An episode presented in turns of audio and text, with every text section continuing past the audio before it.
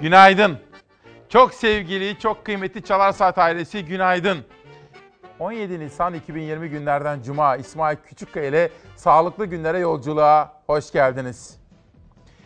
Bu günler geçecek. Zor olduğunu biliyorum ama geçecek. Geçtiğinde ileride konuşacağız, sohbet edeceğiz.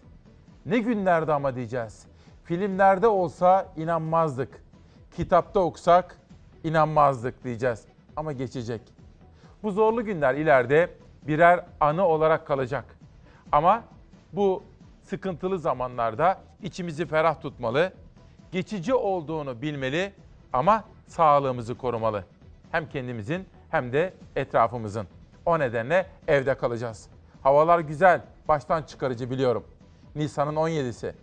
Ama sağlığımızı düşünerek ileride bu günleri birer hatıra olarak konuşabilmek için bugünlerden sağ salim çıkmamız gerekiyor. Günaydın. İsmail Küçükkaya ile Demokrasi Meydanı'na hoş geldiniz. Bugün halkın haber alma hakkı diyeceğim.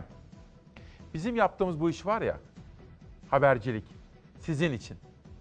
Gazetecilik, habercilik halkın çıkarına yapılır. Sizin çıkarınıza. Yoksa başkalarının değil. Güç ve iktidar sahiplerinin hoşuna gitsin diye değil. Hayır. O nedenle bizim gibi bağımsız ve tarafsız kanalların ve haber kaynaklarının korunması gerekiyor. Bugün halkın haber alma hakkı korunmalı diyeceğim. Ve şimdi hemen yönetmenimden Şehnaz'dan rica ediyorum gazete manşetleriyle haber yolculuğumuza başlıyorum. Bugün Sözcü ile başladım. Sonra Sabah gazetesiyle devam edeceğim. Sözcü, eczacılar bezdi. İktidarın bedava maske dağıtımı halkla eczacıları karşı karşıya getirdi. Ücretsiz dağıtılacak maskeler halka hala ulaşmadı. Eczacılar maske için gelip alamayanlardan işittiğimiz küfürden, hakaretten bıktık diyor. Deniz Ayhan bugün eczacılarla konuşmuş. Ayrıca sendika başkanı Nurten Saydan'ın görüşlerine başvurmuş. Ben de bu sabah sizlere dün söylediğim gibi Türk Eczacılar Birliği Başkanı'nı davet ettim. O da demokrasi meydana katılacak. Tanıdığım pek çok eczacıyla da konuştum. Bugün ana gündem maddelerimden birisi eczacılar olacak ve eczacıların birlik başkanı buraya gelecek. Sözcüye döneceğim ama şimdi sabah gazetesine geçiyorum. Bakalım gazetenin manşetinde ne var? Plazma bağışla hayat kurtar. Koronayı yendiler, Türkiye'ye çağrı yaptılar. Biz iyileştik, plazma bağışçısı olduk. İyileşen herkes lütfen bağışçı olsun dediler Ali Altuntaş. İşte bugün biz size gerek plazma tedavisi, gerek ilaçlar, gerek aşı, dünyadaki gelişmeler, Türkiye'deki yansımalar her birini çok detaylı olarak anlatacağım. Sizin böylesine zorlu zamanlarda güvenilir ve bilimsel bilgiye ihtiyaç duyduğunuzu biliyorum. O nedenle başka kanallarda göremediğiniz konukları yine burada ağırlayacağım. Sözcü ve sabaha geri döneceğim. Şimdi sabahtan bir sonraki gazete pencereye geçiyorum. Pencere gazetesinde bizim de daha evvel iki kere ağırladığımız çok saygın bir bilim kadını var. Özlem Azap. Profesör Azap, Türkiye'de salgın hızlı seyredecek diyor. Türk Tabipleri Birliği Covid-19 izleme grubu üyesi Profesör Doktor Özlem Azap ki kendisini tanıyorsunuz. Kendisi iki kere çalar saate geldi buraya. Dünya Sağlık Örgütü verilerine göre Türkiye'de salgının hızlı seyredeceğini ve hasta sayısının yoğun olacağını söyledi.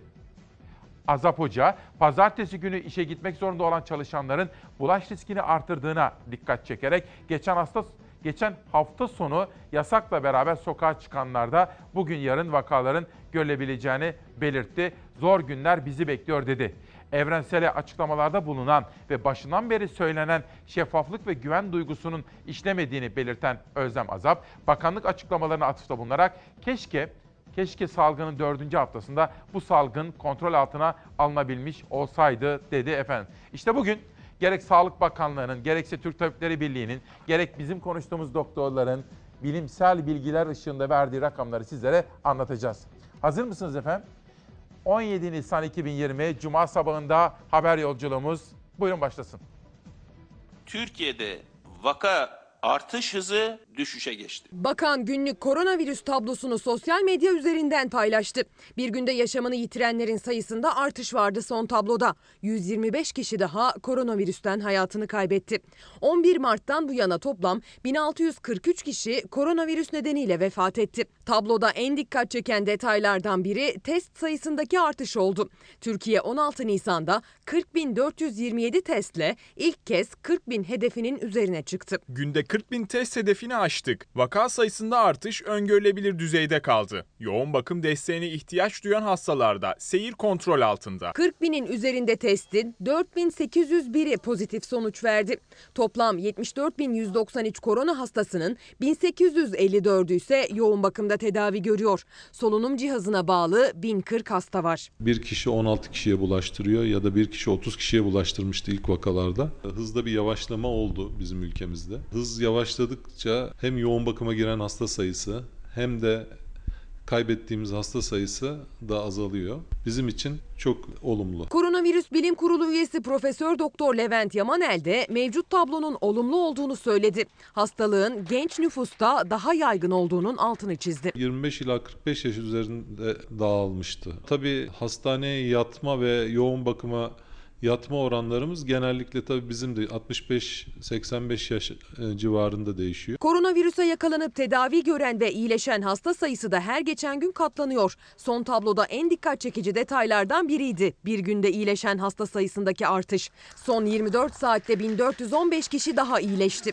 Bugüne kadar iyileşen hasta sayısı 7089 oldu. İyileşenlerin alkışlar eşliğinde taburcu olma görüntüleri umutlandırıyor. Hafta sonu 30 büyük şehir ve Zonguldak'ta uygulanacak sokağa çıkma yasağı ile ilgili İçişleri Bakanlığı da genelge yayımladı. Fırın, eczane, hastane, PTT, su, gazete ve mutfak tüpü dağıtım şirketleri hafta sonu açık olacak. Gazete dağıtımı evlere servis şeklinde yapılacak. Zorunlu sağlık randevusu olanlar, Kızılay'a kan ve plazma bağışı yapacak olanlar da sokağa çıkma yasağından muaf olacak. Peki sizler uyandınız mı bakalım? Eren Can Özsaygılı o aynı zamanda çevreye saygı istiyor. Plastik atıklar, ambalaj konusunda duyarlılık istiyor Eren Can Özsaygılı. Aynur Yeşilkaya ve Kazım Karagöz her zamanki gibi erkenden uyanmışlar. Hakikat arayışında sizinleyiz diyorlar. Halkın haber alma hakkı korunmalı. Bugün bu konuda bir gazete yaptık. Ben de dün bir yazı yazdım sizlerle ve yetkililerle paylaşmak istiyorum ilerleyen dakikalarda. Pencereden bir detay daha gelsin. Pazarlarda ne sosyal mesafe ne de tedbir var. Başta İstanbul olmak üzere Türkiye'nin birçok yerinde kurulan pazarlarda koronavirüs tedbirlerine kimse riayet etmiyor. Ne sosyal mesafe gözetiliyor ne de kurallara göre maske kullanılıyor. İçişleri Bakanlığı 81 ilde 3000 polis ve jandarma personeliyle birlikte semt pazarlarını denetledi. Lütfen efendim. Bakın devletin almış olduğu tedbirler ne olursa olsun. Sizler kendinizin sevdiklerinizin ve etrafınızın ve hepimizin sağlığı için kurallara uyun. Havalar ne kadar güzel olursa olsun hafta sonunda dışarıya çıkmayalım diyorum. Pencereden bir güne geçiyorum. Bir gün gazetesinin manşetinde koronavirüsün ekonomiye yansımalarına dair eleştirel bir bakış açısı var. Şirketi bırak, yurttaşa bak diyor gazete. Varlık fonu aracılığıyla yandaş kurtarılacak. Yasaya göre fon zordaki stratejik şirketleri kurtaracak. Fon yöneticileri sonuçlardan sorumlu olmayacak. Türkiye Büyük Millet Meclisi'nde ülkenin en büyük kamu kurumlarını bünyesinde bulunduran ve de denetlenemeyen varlık fonu ile ilgili önemli düzenlemeye imza atıldı. Kabul edilen yasayla zordaki şirketleri varlık fonu eliyle kurtarmanın yolu açıldı. Kamu kaynaklarıyla kurtarma operasyonuna karar verecek fon yöneticileri doğacak sonuçlardan sorumsuz kılındı. Varlık Fonu Genel Müdürü Sönmez, teklifin görüşmeleri sırasında stratejik olan hangileri sorusunu işlemlerin gizliliği açısından doğru olmaz diyerek yanıtsız bıraktı. İşte bakın bu da bugün konuşmamız gereken önemli hususlardan birisi. Geçelim sonraki gazete manşetine. Türk'ün gazetesi. Covid mağdurlarına yardım eli. Bugün bu kuşakta Türk günü, ilerleyen dakikalarda Yeni Çağ gazetesini sizlere aktaracağım. Mağduriyetleri gidermek için hazırlanan ekonomik önlemler paketi yasalaştı. Belediyelere su faturalarını erteleme yetkisi verilirken işten çıkarmalar 3 ay süreyle yasaklandı diyor. Ve yapılanları, alınan kararları, yeni uygulama ve düzenlemeleri birinci sayfasında özetlemiş Türk'ün gazetesi editörleri. Bir sonraki manşete geçiyorum. Bugün sizlere 16 yaz, köşe yazısından ve 7 15, 18'de birinci sayfadan manşetler sunacağım. Cumhuriyet. Bakalım ne diyor Cumhuriyet? 500 bin aile destek istedi. Ekrem İmamoğlu Cumhuriyet'e yazdı. Pandemide küresel işbirliğinin tarihte görülmemiş boyutta artırılması gerekiyordu. Ama olmadı. ülkemiz özelinde çok daha açık işbirliği yapabilme imkanı varken eski alışkanlıklar bu kritik süreçte bile devam ediyor. Hükümetimize bir çağrı yapmak istiyorum. El ele çalışmak için geç değil. Salgınla mücadelenin bir başka yönü de kapıda bekleyen ekonomik zorluklar. İşletmeler kapalı. Sadece 10 günde İstanbul Büyükşehir Belediyesi'ne gelen yeni sosyal yardım talebi 500 bin. 500 bin aile 2 milyon kişi eder. Milyonlarca insanın maddi ve manevi dünyasına açılan yaralara merhem olmak zorundayız. Bir olalım diyor. İstanbul'un seçilmiş belediye başkanı Ekrem İmamoğlu merkezi yönetime işbirliği ve dayanışma çağrılarında bulunuyor. Az evvel Türkiye'deki koronavirüs günlüğünü sizlere aktarmıştım. Şimdi sırada 16 Nisan'dan 17 Nisan'a geçerken dünyadan koronayla mücadelenin günlüğü. Dünyada koronavirüse yakalanan hasta sayısı 2 milyon 180 bini geçti. Can kaybı 150 bine yaklaştı. Amerika Birleşik Devletleri'nde salgın zirve noktasına ulaştı. Japonya ülke genelinde olağanüstü hal ilan etti. Amerika adeta salgının kontrolünü kaybetti. Vaka sayısı tırmanırken ülkede can kaybı 35 bine yaklaştı. Artık muhtemel koronavirüs vaka ve ölümlerinin de listeye dahil edilmesi can kaybındaki ani yükselişin nedeni olarak gösterildi. Başkan Donald Trump salgında zirve noktasının geçildiğini savundu. Trump ihtiyaç sahiplerine göndereceği bin dolarlık çeklere kendi isminin yazılmasını istedi. Çin'in tarafını tutmak ve salgının yayılmasına neden olmakla suçladığı Dünya Sağlık Örgütü'nün de fonunu kestiğini duyurdu. İnsani Yardım Örgütü'nün kaynağını kesmesi Trump'ın dünya çapında tepki almasına sebep oldu. The world depends on the WHO to work with countries to ensure that accurate information about international health Salgının Avrupa'daki merkez üssü İngiltere'de tablo endişe veriyor. Can kayıpları artıyor. İngiltere hükümeti salgının ikinci kez zirve riskini gündeme getirdi. Mevcut tedbirler kapsamında kısmi uygulanan karantina 3 hafta uzatıldı. Fransa'da salgının başından bu yana bakım evlerinde kalan 6524 kişi hayatını kaybetti. Ülkede can kaybı 18 bine ulaştı. Atlantik Okyanusu'nda görevli uçak gemisinde 668 personelde koronavirüs tespit edildi. 20 kişi hastaneye kaldırıldı. İran'da can kayıpları da vaka sayıları da düştü. Ancak İran Sağlık Bakanı resmi rakamların gerçekleri yansıtmadığını öne sürdü. Vaka sayısının düşük olmasının sebebinin sınırlı testlerden kaynaklandığını, virüsün bulaştığı insanların tespit edilemediğini ifade etti.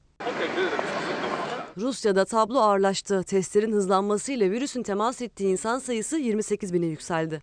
Ülke genelinde görülen vakaların %60'ının sokağa çıkma yasağının uygulandığı Moskova'da olduğu belirlendi. Can kaybı 232'ye yükseldi. Rusya'nın gerekirse Amerika'nın solunum cihazı yardımını kabul edebileceği açıklandı.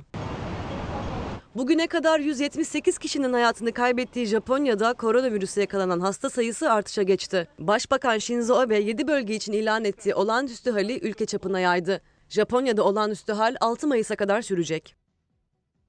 İki mesaj okuyacağım sizlere. Bir tanesi Mustafa Bey Konya'dan. Ben bir esnafım. Telefonuna kadar yazmış. Dükkanım kapalı. Nasıl karnımı doyuracağımı bilemiyorum diyor bakın. Konya'dan Mustafa Bey. Bir başkası Burhan Bey. Günaydın İsmail Bey. Hayırlı yayınlar. Bugün ben evdeyim. Haftada 3 gün çalışıp 3 gün evdeyim. Maaşımızı eksiksiz alıyorum dedi. Böyle patronlar da var. Ama esnafımızın zor durumda olduğunu biliyorum. Dün Sinan Vardar aradı. Türk turizminin duayen isimlerinden birisi. Sevgili İsmail dedi bu zor zamanlarda dayanışmanın önemine dikkat çekiyorsun. Hem teşvik etmek istiyorsun biliyorum dedi. Kendisi de bir vesileyle öğrenmiş. Nişantaşı Üniversitesi solunum cihazı öğretmiş. Ve devletimize hibe ediyormuş. Hatta bana üniversitenin kurucusunun baktım not almıştım. Levent Uysal onun telefonlarını da gönderdi sağ olsun. Bugün kendisiyle konuşacağım. Neymiş öğreneceğim. Çünkü bütün dünyada solunum cihazı sıkıntısı var. Biliyorsunuz Selçuk Bayraktar, Koç grubu Ali Koç'un talimatıyla ve Aselsan bildiğim kadarıyla başka devlet kurumları da özel sektörde işbirliği yaptı. Solunum cihazı sıkıntısı çekmememiz gerekiyor. İşte ben biraz sonra Levent Bey'i de bugün yayından sonra aradıktan sonra acaba neymiş iyice öğrenip sizlere pazartesi anlatacağım efendim. Onu da söz veriyorum. Cumhuriyet'ten geçelim foto maça. Şimdi tabii bütün dünyada kültür, sanat, spor, sosyal hayat her şey durdu. Peki bu yarıda kalan ligler ne olacak? Bakın foto dikkatimi çeken bu manşet. Seri A'da kalan 12 haftanın Türkiye'de tamamlanması gündemde. İtalya Ligi Antalya'da oynanacak. Koronavirüsün Avrupa'da en çok vurduğu ülke olan ve adeta hayatın durduğu İtalya'da Türkiye'yi çok yakından ilgilendiren sürpriz bir plan gündeme geldi. Sponsorların lig oynansın baskısı nedeniyle çözüm yolu arayan İtalya Futbol Federasyonu Serie A'da kalan maçların başka bir ülkede oynanmasını tartışmaya açtı. İtalyan Futbol Federasyonu Antalya'da acaba playoff gibi bir düzenleme ile bu ligi tamamlayalım mı diye sorgulamaya ve düşünmeye başlamış, tartışmaya açmış efendim. Az evvel sizlere dayanışmadan bahsettim. Elimizi taşın altına koymaktan bahsettim. İlk günden itibaren bu dayanışma ruhuna uygun hareket edenlerden bahsediyorum. Onlardan biri yine bir otomobil devi. Ve acaba ne yaptı ona da bir bakacağız. Hazır mı Şeynaz? İzleyelim.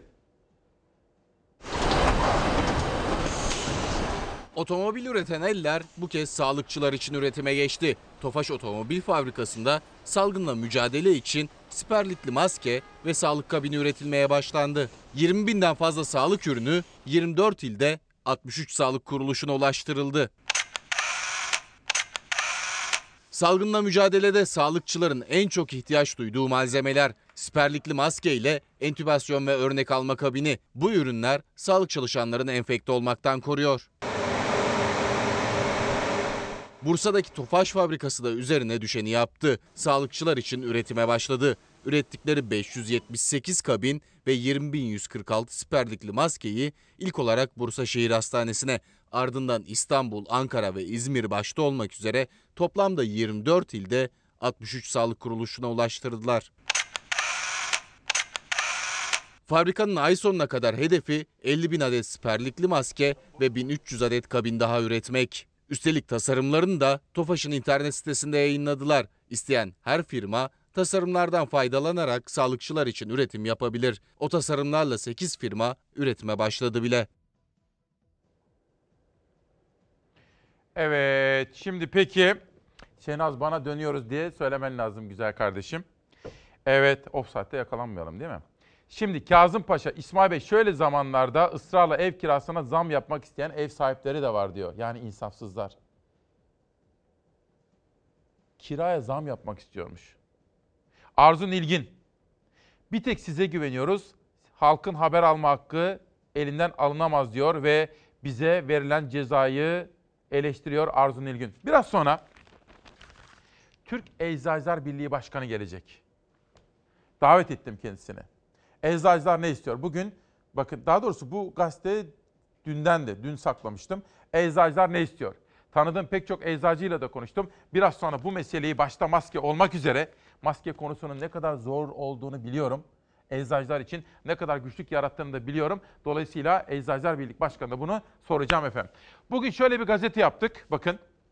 Halkın haber alma hakkı korunmalıdır diyoruz. Fox, bugün Türkiye'nin demokrasisinin temel unsurlarından birisi gibidir. Yani halkın haber alma ihtiyacına karşılık vermeye gayret eden bağımsız bir kanaldır Fox. Türkiye'nin en çok sevilen ve izlenen, halkımızın en çok güvendiği kanala Fox'a ağır cezalar verildi. Gerçekten bu cezalar çok ağır. Ve bu nedenle bütün meslek örgütlerinden ses yükseldi. Sendikalardan. Bunun dışında Meral Akşener'den Kılıçdaroğlu'na, Temel Karamollaoğlu'ndan başka pek çok siyasiye kadar bugün sizlere Türkiye'nin demokrasisine, ifade özgürlüğüne sahip çıkan açıklamaları da anlatmak istiyorum. Bakın demokrasi dediğim şey nedir biliyor musunuz efendim? İktidarlar var. Halkımız seçer. İktidarlar bazen çok güçlüdür. Ama iktidarları halk adına denetleyen kurumlar vardır. Muhalefet bunlardan biridir. Yargı bunlardan biridir. Bağımsız medya bunlardan biridir. İktidarın elinde sınırsız güç vardır, devlet gücü. Vatandaşı ve ülkeyi koruyacak, iktidarları bu yaptığınız yanlış diye uyaracak, bu yaptığınız doğru diye cesaretlendirecek güvenilir kaynaklara ihtiyaç var. 7 yıldır sabah ve akşam hiç geçilmeksizin her zaman halkın en çok sevdiği, izlediği, en çok güvendiği seçimlerde dahil olmak üzere bir kanal burası. Dolayısıyla Fox'un susturulması demek Türkiye'nin susturulması demek olur. Fox Haber'e verilen haksız ve ağır cezayı esefle ve üzüntüyle karşıladım. Özgür medyanın varlığı bir ülkenin demokrasisinin teminatıdır. adaletin, hukukun, hakkın, özgürlüğün olup olmadığının teminatıdır. Özgür medyanın varlığı siyasetçinin vatandaşıyla olan ilişkisini canlı tutar. Özgür medyanın varlığı vatandaşın haber alma hakkını yerine getirir. Özgür medyanın varlığı siyaset kurumunu canlı tutar.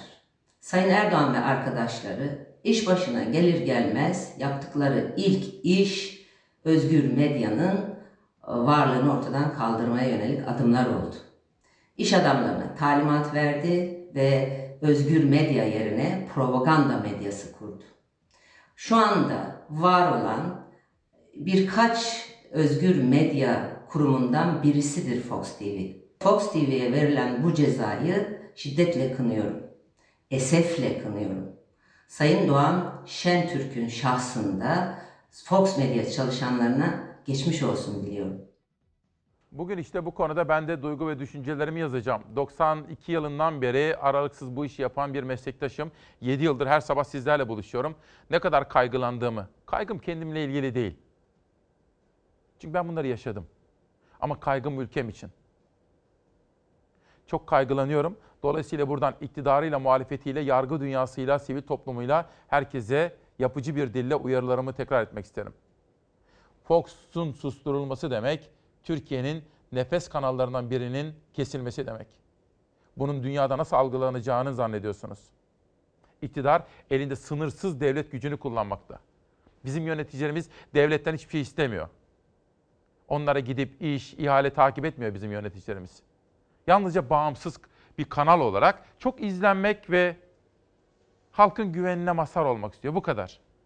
Sosyal medya, efendim bugün 17 Nisan aynı zamanda devletimizde Cumhurbaşkanlığı yapmış bir önemli isim. Rahmetli Özal'ı saygıyla anacağız. Türkiye'yi dünyaya çağdaş uygarlığı açtı. Demokrasi, özgürlükler ile siyasal, ekonomik, sosyal ve kültürel alanlarda hayali bile imkansız reformlar yaptı. Tabuları yıktı. Ülkeye çağ atlattı. Büyük lider 8. Cumhurbaşkanı Turgut Özal'ı rahmet, özlem ve minnetle anıyorum. Nurlar içinde yatsın. Kendisine uzun yıllar çok yakın çalışmış, danışmanlığını ve özel kalem müdürlüğünü yapmış Engin Güner'in paylaşımları var. Şimdi mesela Özal'ı Allah rahmet eylesin diyelim. Sevmeyebilirsiniz. Siyaseten, ideolojik olarak. Ama o en ağır eleştirileri bile tebessümle, mizahla, anlayışla karşılayan bir büyük olgunluk sahibiydi. Sevmeyebilirsiniz ama bunu teslim etmek durumundasınız. Çünkü devleti yönetenler, elinde güç ve iktidarı tutanlar gazetecilerin özgürce eleştirilerini kendilerine yapılmış bir iyilik, bir uyarı gibi görmek durumundadırlar efendim. Demokratik olgunluk ve karakter işte bunu gerektirmektedir. Özal'ı rahmetle ve saygıyla anıyorum. Allah gani gani rahmet eylesin diyorum. Geçelim. Gülşah İnce, yapılı birçok bina varken şu görüntü keder. Atatürk Havalimanı'ndaki hastane inşaatında bina yapımı başlandı. Her biri 1 milyar dolara mal olan iki pist yıkıldı. Terminal bomboş dururken pisti yıkarak oraya hastane yapıyorlar. Ve aslında Ekrem İmamoğlu'nun ve Canan Kaftancıoğlu'nun burada büyük rant dönebilir şeklindeki kaygılarını ve çevre sorunlarına dair gelen eleştirilerini bugün yine sizlere anlatma imkanı bulacağım efendim. Atatürk Havalimanı. Hafta sonu sokağa çıkma kısıtlaması için hazırız diyor Ekrem İmamoğlu. Lütfen alışverişimizi planlı bir şekilde yapalım. Sosyal mesafemize dikkat edelim diyor efendim. Dün sizlere bir haber sunmuştum ve gözler Sayın Cumhurbaşkanı'nda demiştim. Cumhurbaşkanı onayladı. Şu anda kışlalardaki askerlerimiz bir ay daha Peygamber Ocağı'nda kalacaklar.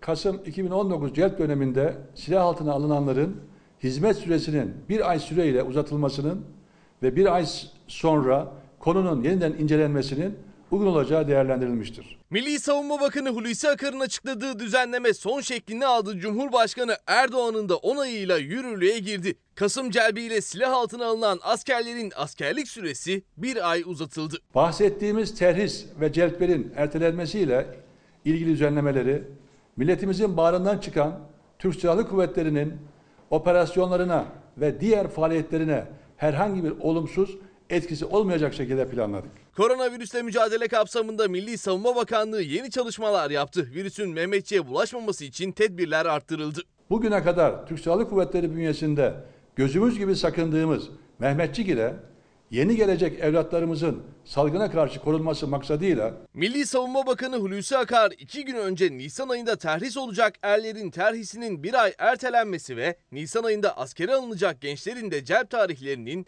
bir ay ertelenmesiyle ilgili çalışma yaptıklarını duyurdu. Çalışmaya son şekli verildi. Kasım 2019 celp döneminde silah altına alınanların hizmet süresinin bir ay süreyle uzatılmasının uygun olacağı değerlendirilmiştir. Çalışma sonuçları en kısa zamanda Sayın Cumhurbaşkanımızın onaylarına sunulacaktır. Düzenlemeye Cumhurbaşkanı Erdoğan olur verdi. Resmi gazetede yayınlanan Cumhurbaşkanı kararıyla 1 Kasım 2019 ile 1 Aralık 2019 tarihleri arasında askere gidenlerin terhis süresi bir ay uzatıldı. Düzenleme bugünden itibaren yürürlüğe girdi. Bakanlığın çalışmasında Nisan celplerinin de ertelenmesi gündemdeydi. Şimdi gözler askere almalar için Milli Savunma Bakanlığı'ndan yapılacak açıklamada. Şimdi dün Profesör Doktor Uğur Erdener aradı. Çok uzun bir sohbet ettik. Size de siz Çalarsat ailesine de selamları var. Türkiye için çok hizmetleri olmuş. Sadece tıp dünyasında değil, aynı zamanda Olimpiyat Komitesi Başkanı'dır. Buradaki bir yayın sırasında Tokyo'ya kaybetmiştik ya olimpiyatları. İstanbul'un depreme hazırlıkta olmadığı gerekçesiyle verildiği iddiaları ile ilgili İsmail Bey size dedi uzun uzun anlatayım. Zamanında Sayın Erdoğan'la Sayın Cumhurbaşkanı yaptığı sohbetlerden de bahsetti. Temaslarından da bahsetti Erdener Hoca. Ve depreme ilişkin İstanbul'un hazırlıklı olduğunu o tarih itibariyle ve Tokyo'nun başka sebeplerle kazandığını bana tek tek anlattı. Ama şimdi de off the record. Sadece şunu bil dedi. Deprem değildi mesele dedi. Erdener Hoca'ya bu bilgilendirmesi için teşekkür ediyorum efendim. Yeni Asır Gazetesi İzmir'le yerel gazetelere başlıyorum. Bugün de Savaş Yıldız'la birlikte seçtik. Ulusal gazetelerin dışında yerel manşetleri. Vay halimize vay diyor İzmir'in gazetesi. Ercan Akgün'ün bir manşeti. Özellikle çarşı ve pazarda sosyal mesafeye hiç dikkat edilmeyen maalesef üzüntü verici gelişmeler. İzmir'den Van'a geçiyorum. Van sesini duyalım. Van iş dünyasından ortak çağrı acil destek bekliyoruz dedi. Bütün Türkiye'deki meslek odaları aynı çağrıda bulunmakta. Sürmanşete gittiğim zaman bir çevre haberi dikkatimizi çekiyor. Edremit'i betona boğmayacağız diyor. Edremit bahçesi kuracaklarını, bu bahçenin örnek bir bahçe olacağını söylemiş Edremit Belediye Başkanı İsmail Say. Bir de olay diyelim. Gaziantep'e gidelim. Gaziantep gazetesi esnaf batıyor diyor. Bankalar kredi vermemek için tiyatro oynuyor. Koronavirüs salgını nedeniyle meydana gelen gelişmeleri CHP Gaziantep Milletvekili Bayram Yılmazkaya değerlendirmiş. Duygu Kaplan bir röportaj yapmış. Hadi bir de İzmir'e doğru ilk ses diyelim. Yurt dışından getirip ülkeye yayıyorlar.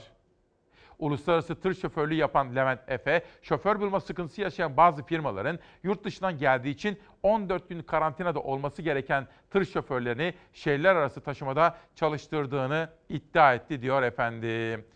Dün NTV'de Cumhurbaşkanı Sözcüsü Büyükelçi İbrahim Kalın konuşmuştu. Kendisinden iki manşet seçtik. Birini şimdi, birini ilerleyen bölümlerde sizlerin huzurlarınıza ve yorumunuza getireceğim dağıtımda bir takım aksaklıkların olduğu bir gerçek. Bunu düzeltmek için de şu anda Ulaştırma Bakanlığımız, PTT, Sağlık Bakanlığımız, Eczaneler Birliği, Eczacılar Birliği, e, e, Ticaret Bakanlığımız, İçişleri Bakanlığımız, Vefa Sosyal Danışma gruplarımız hepsi birlikte mobilize olmuş durumdalar. Yani o konuda vatandaşlarımız lütfen müsterih olsunlar.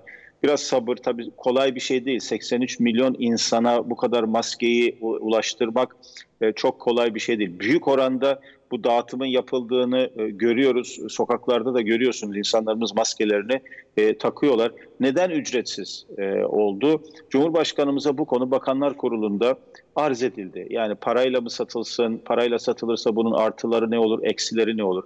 Ücretsiz dağıtırsak nasıl olur? Ya da karma bir sistem mi yapalım? Ya isteyen gitsin parasıyla alsın, isteyen ya da işte e, imkanı olmayan veya para vermek istemeyen ücretsiz e, bunları temin edebilsin diye. Bütün bu değerlendirmeler sonucunda şöyle bir neticeye e, varıldı. Bütün milli imkan ve kabiliyetlerimizi biz şu anda üretim noktasında maske üretimine yoğunlaştıralım. Maske ihtiyacımızı karşılayacak stok düzeyine ulaşalım. Bunu engelleyecek, buna halel getirecek stokçuluk, fahiş fiyat gibi e, bütün e, faaliyetlere de son verecek adımları atalım. Ve bu konuda e, maalesef geçmişte ve başka ülkelerde bunların örneklerini e, gördük. Artı insanlar arasında böyle bir ayrım olmasın. Yani işte parası olan olmayan meselesi değil. Son halde maskeyi takacak. Yani bir maskeyi takması önemli dışarı çıktığı zaman. Bunu sağlayacak en yöntem olarak da Cumhurbaşkanımız dedi ki hayır dedi. Bu devletin bir görevidir. Hiçbir vatandaşımız maskeye yani bu salgın döneminde ihtiyaç duyduğu bu temel tıbbi koruyucu malzemeye para vererek ulaşmayacak. Dolayısıyla imkanlarımızı buna göre, planlarımızı buna göre yapalım, imkanlarımızı buna göre seferber edelim dendi. Ve üretim kapasitesi noktasında bir sıkıntımız yok. Bakın e, sağ olsun dediğim gibi birçok özel e, firmalarımız e, işte tekstil konfeksiyon alanında tezgahlarını buraya çevirdiler. Milli Savunma Bakanlığımız, Milli Eğitim Bakanlığımız, Sanayi ve Teknoloji Bakanlığımız, e, Sağlık Bakanlığımız, Tarım Bakanlığımız, İl, e, İçişleri Bakanlığımız hepsi birlikte el birliğiyle bu kapasiteyi arttırmak için muazzam bir çalışmanın içerisine girdiler. Dağıtım noktasında yaşanan aksaklıkları gidermek için de tedbirler, ilave tedbirler alınıyor. İbrahim Kalın'dan seçtiğimiz ikinci bir manşet daha var. Daha siyasi içerikli. Onu ilerleyen dakikalarda aktaracağım sizlere. Ben bir esnafım İsmail Bey. Günü 45 lirayla kapatıyorum ama devletimiz bizi sadece vergi zamanı hatırla, hatırlıyor diyor. Murat Maden Twitter'da yazdığı mesajda. İnfaz sisteminde adaletsizlik yapıldığını söyleyen Esra Erdun gibi arkadaşlar var. Canan Güllü. Sevgili İsmail, güzel kardeşim günaydın. Pandemi döneminde dünya kıyameti yaşarken birlik ve beraberlik yansımalarına vesile olacak halkın haber alma özgürlüğüne sekte vurulması çok üzücüdür. Sizler en üst düzeyden kamera arkasına kadar her biriniz bu ülkenin halkımızın haber alma özgürlüğüne hizmet etmeye gayret ediyorsunuz, emek veriyorsunuz. Bilin ki halk bu çalışmalarınızı asla unutmaz ve her zaman da hatırlayacak, sizin yanınızda yer alacaktır diyor. Türk Kadın Dernekleri Federasyon Başkanı Canan Güllü'ye teşekkür ediyoruz yanımızda olduğu için. Bir reklama gideceğim ama bugün köşe yazılarından mesela Dilipak, tarikatçılık yapmayacağız diyor. Mezhepçilik yapmayacağız. Kavmiyetçilik yapmayacağız. Hatta hemşehricilik bile yapmayacağız. İşi ehline vereceğiz. Babanız bile olsa sizi kimse kurtaramaz. Kendiniz doğru yolu bulacaksınız diyor. Kurtarıcı yoktur. Allah'tan başka diyor Dilipak. O yazıdan size alıntılar yapacağım bugün efendim. Bunun dışında yeni çıkan kitaplardan bahsedeceğim. Yaşar Aynur, Kaybedilen Yıllar. Ve bunun dışında biraz sonra sizlere dün söz verdiğim üzere Türk Eczacılar Birliği Başkanı Demokrasi Meydanı'na davet ettim. Biraz sonra eczacılar ne istiyor? Ekipman desteği, maske meselesi, maske satışı ile ilgili sorunlar, sonra koronavirüs bulaşma riski. Bütün bunları Eczacılar Birlik Başkanı ile konuşacağım. Ama izin verirseniz ben tamamen ayılmak için bir sade kahve içip editörüm ve danışmanımla konuşup konuğumu arayıp durumunu öğreneceğim. Huzurlarınıza yeniden geleceğim. 17 Nisan 2020 günlerden Cuma İsmail Küçükkaya ile Demokrasi Meydanı'na hoş geldiniz. Sağlıklı günlere, ilerideki mavi aydınlığa doğru bir yol almak bizimkisi. Bugün halkın haber alma hakkı engellenemez. Anayasamız diyor ki basın özgürdür, sansür edilemez. İşte bugün bu konuda bir gazete, haber, yazı, görüşler, videolar ve bunun dışında koronavirüs Türkiye'den ve dünyadan gelişmeler. Türk Eczacılar Birliği Başkanı gelecek. Onunla eczacıları ve maske meselesini konuşacağız. Yönetmenim Şehnaz'dan rica etsem şöyle bir mavi pencere açsak dışarıya doğru bir baksak. Bu içinde bulunduğumuz dönem geçecek. Şu anda zorlu bir süreçten geçtiğimizi biliyorum. Ama inanın bana, inanın geçecek. Şu güzellikleri yeniden yaşayacağız. İleride birbirimize diyeceğiz ki, vay be diyeceğiz, ne koronaydı, evlere kapandık haftalarca. Dışarıda hava güzel, baştan çıkarıcı. Bahar gelmiş, Nisan'ın 17'siydi, 20'siydi ama dışarı çıkmadık. Bunu diyebilmek için bu günlerin mazimizdeki birer anı olarak kalması için dışarıya çıkmayacağız. Bu konuyu ciddiye alacağız. Değil mi? İleride bakıp bakıp maziye konuşalım diye. Şimdi gazete manşetleriyle ikinci tur haber yolculuğumuza başlıyorum. Halkın haber alma hakkı engellenemez diyorum manşetler. Şimdi Hürriyet gazetesiyle başlayacağım. Hürriyet gazetesinde siyah maske konusunda bir haber dikkatimizi çekti. Siyah maske korumaz diyor manşette. Bilim adamları uyarıyor. sentetik kumaştan yapılmış, yıkanabilir diye satılan siyah maskelerden uzak durun. Şık görünebilir. Belki şık görünebilir ama korumada etkili değil. Cerrahi maskeleri tercih edin diyor Meltem Özgenç'in yazdığı haberde Hürriyet gazetesi. Biz de bunu haberleştirdik. Biraz sonra Türk Eczacılar Birliği Başkanı'na da bunu soracağım. Ama şıklık önemli değil. Sağlık sağlasın ve korumayı sağlasın yeter. İsterseniz bir deodorantla da gösterelim. Buradan püskürttüğünüzde muhtemelen hava kaçışı olacaktır. Bakın.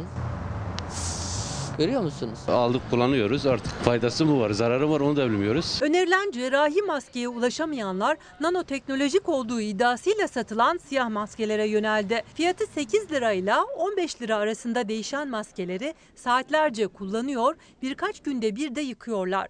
Ancak uzmanlara göre o maskelerin hiçbir koruyuculuğu yok. Bu damlacıkları geçiriyor. Gördüğünüz gibi. Hiçbir anlamı yok kullanılması açısından. Ben bunu çamaşır ilacıyla kaynatıyorum yüksek derecede. Kurutuyorum, asıyorum, havalandırıp tekrar kullanıyorum. Öyle söylediler bize koruyor dediler biz de bunu aldık. Cerrahi maskelerin üzerindeki bu tel burnu tamamen kaplıyor, çeneyi de kapatıyor. Dolayısıyla hava girişi olmuyor. Ancak siyah maskelerde bu özellik yok. Bu yüzden de yeterince korumadığı söyleniyor. Bunu taktığınızda burnunuzun üzerine oturmayacak. Bakın görüyor musunuz şuradaki alanı? Şuradan göstereyim. Burası olduğu gibi boş. Çektiğim zaman da havayı hızlıca çekersem yapışacak bakın. Daha önceden al, eczanelerden almaya kalktım 5 lira. Bir yerden aldım 4 lira 5 lira. Her gün bir maske aldığım zaman aya vurduğun zaman nereden baksan 300-400 lira paraya bakar. O yüzden ben de böyle maske aldım. Bunu evde dezenfekte ediyorum, yıkıyorum. Yanımda kolonyam var. Arada bir kolonya sıkıyorum. Ücretsiz maske için hala kod gelmeyenler de var. 5 maskeyle bir haftayı geçiremeyenler de. Pek çok kişi bu siyah maskelere başvuruyor. Ancak Ege Üniversitesi Tıp Fakültesi Enfeksiyon Hastalıkları uzmanı Profesör Doktor Hüsnü Pullukçu siyah maskenin sadece süs olarak kullanılabileceğini söyledi. En koruyucu maskenin satışı yasaklanan çift tipli basit tıbbi maskeler olduğunu söyledi. Pullukçu sadece sağlık çalışanlarına önerilen filtreli N95 tipi maskelerden takanları ise uyardı. Bunlar son derece sıkıntılı maskeler. İçinden nefes almak çok zor. Karbondioksiti biriktiriyor ve siz sürekli o karbondioksiti geri alıyorsunuz. Buna bağlı olarak baş dönmeleri, düşmeler, kalp yavaşlamaları, tansiyon düşüklükleri olabilir. Bayılanlar var aramızda. Ve ev yapımı maskeler. Fikir olarak hoş ama çok basit bir penye ve bunun içinden de aralıkları çok az olduğu için maalesef geçer. Belki birkaç tane üst üste kullanırsanız bir anlamı olabilir ama çok da bol oturmayacak hiçbir yere. Gördüğünüz gibi her taraf açıkta. Maalesef bunların bir anlamı yok. Bunun yerine valla iki kat tülbent sarıp otursanız daha başarılı olur korumanız. Bu mas- maske meselesinin ne kadar önemli olduğunu biliyorum. Günlerden beri en çok gelen mesaj bu konuda maske ve biraz sonra Eczacılar Birlik Başkanı'na bu konuyu soracağım. Eczacıların da vatandaşımızın da bu konuda dertli olduğunu görüyorum. Çok sevdiğim bir muhabir kardeşim var. Ardahanlıdır. Ercan Öztürk. Böyle muhabir aslanlar gibi. O da bizimle birlikte Türkiye'mize iyi bir gün dileklerini sunmuş. Ben 30 yaşında bir bireyim diyor Hakan Bey. Hakan Çiçek. 30 yaşındayım. Uzun süredir işsizim. Bu salgın başlamadan önce işsiz kaldım. Benim gibi binlerce, milyonlarca insan var. Bir şey söylemek ister misiniz diyor. O kadar çok şey söylemek isterim ki. O kadar çok şey söylemek isterim ki şu zor zamanlarda bir de işsizseniz işte devletimizin bütün gücünü seferber edip önce işsize, işini kaybetmişe, dükkanını kapatıp da evine ekmek götüremeyen esnafa ve üreticimize sahip çıkması gerekiyor. Hürriyetten geçelim Pencere gazetesine.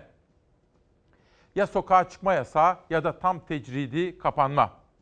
CHP'li 11 Büyükşehir Belediye Başkanı'ndan ortak bildiri. Aslında bu tabiri değiştirmek lazım bence. Ama kendilerinin de bunu söylemesi gerekir. CHP'li 11 Büyükşehir Belediye Başkanı değil. Millet İttifakı'nın belediye başkanları demeleri lazım. Çünkü onlar sadece CHP'lilerin oylarıyla seçilmediler. Bence terminolojiye böyle bir katkı vermeleri gerekiyor. Ama kendileri isteyecek bunu. Biz diyecek Millet İttifakı'nın oylarıyla seçildik. Aralarında İmamoğlu, Mansur Yavaş ve Soyer'in de bulunduğu başkanlar şehirlere göre alternatif modeller belirlenerek koronavirüs salgınının kontrol altına alınmasını istedi. Başkanlar 11 maddelik bildiri yayımladı. Benim arkadaşlarım da Bu konuda haberleri hazırladılar. İlerleyen dakikalarda sizlere aktaracağım. Ama önce yönetmenimden rica etsem de bugünkü çalar saat gelsin. Benim bir süredir üzüntülü olduğumu biliyorsunuz. Neden üzüntülüyüm? Hayır, korona tabii ki üzüntülüyüm ama bunun geçeceğini biliyorum. Gazetecilerin tutuklanması beni çok üzer. Gazetecilerin tutuklanması çok üzer. İşsiz kalması da çok üzer. Çünkü bilirim gazeteci işsiz kalırsa başka bir iş yapamaz. Elinden başka bir şey gelmez. Barışları düşünürüm. Murat Ağırel'i düşünürüm. İsimlerini tek tek dile getiremeyeceğim arkadaşlar Yeni Yaşam Gazetesi'nin editörlerini düşünürüm. Bakın ama önce dün üzüntüm daha da arttı. İki gündür. Çünkü buranın Türkiye için ne kadar önemli olduğunu bilirim. Kendim için hiçbir derdim, kaygım, tasam yok. Hayır. Ben her şeyi yaşadım. Ama buraya böyle gözümüzün nuru gibi bakmamız gerekiyor. Bu benim için değil. Bunu aslında Sayın Cumhurbaşkanı'nın, Cumhurbaşkanı Sözcüsü Sayın Fahrettin Altun'un böyle bakması lazım.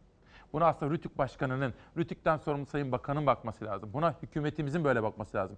Demeliler ki, ya Türkiye'de demokrasinin olduğunun, ifade özgürlüğünün olduğunun çok az örneklerinden biri Fox. Ve halkımız yıllardan beri sabahıyla akşamıyla en çok Fox'u izliyor.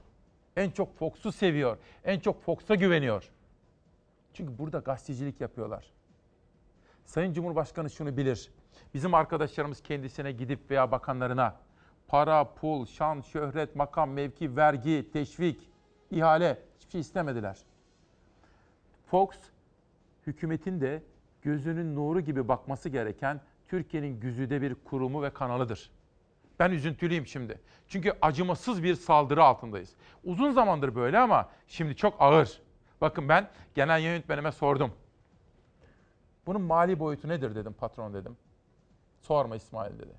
Çünkü bizim böyle holdinglerimiz falan yok ki efendim.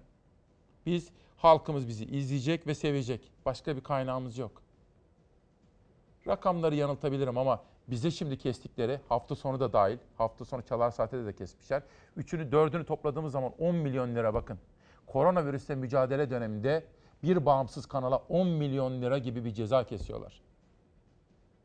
Ve 3 gün ana haberimiz izlenemeyecek. Sağlık Bakanı'nın o açıklamaları var ya veya Cumhurbaşkanı akşam yaptığı zaman o nereden izleniyor biliyor musunuz? Fox'tan izleniyor. Çünkü bizimkiler hiç kesmeden baştan sona yayınlıyorlar. Aslında iktidar sahipleri şunu düşünmeli. Biz Fox'a ceza verirken, onu susturmaya çalışırken kimi cezalandırıyoruz? Bunu düşünseler ama derinlemesine düşünseler. Bugün bir gazete yaptık. Çalar Saat. Halkın haber alma hakkı korunmalıdır diyoruz. Kılıçdaroğlu konuştu. Meral Akşener konuştu. Temel Karamollaoğlu konuştu. Başka pek çok siyasi konuştu.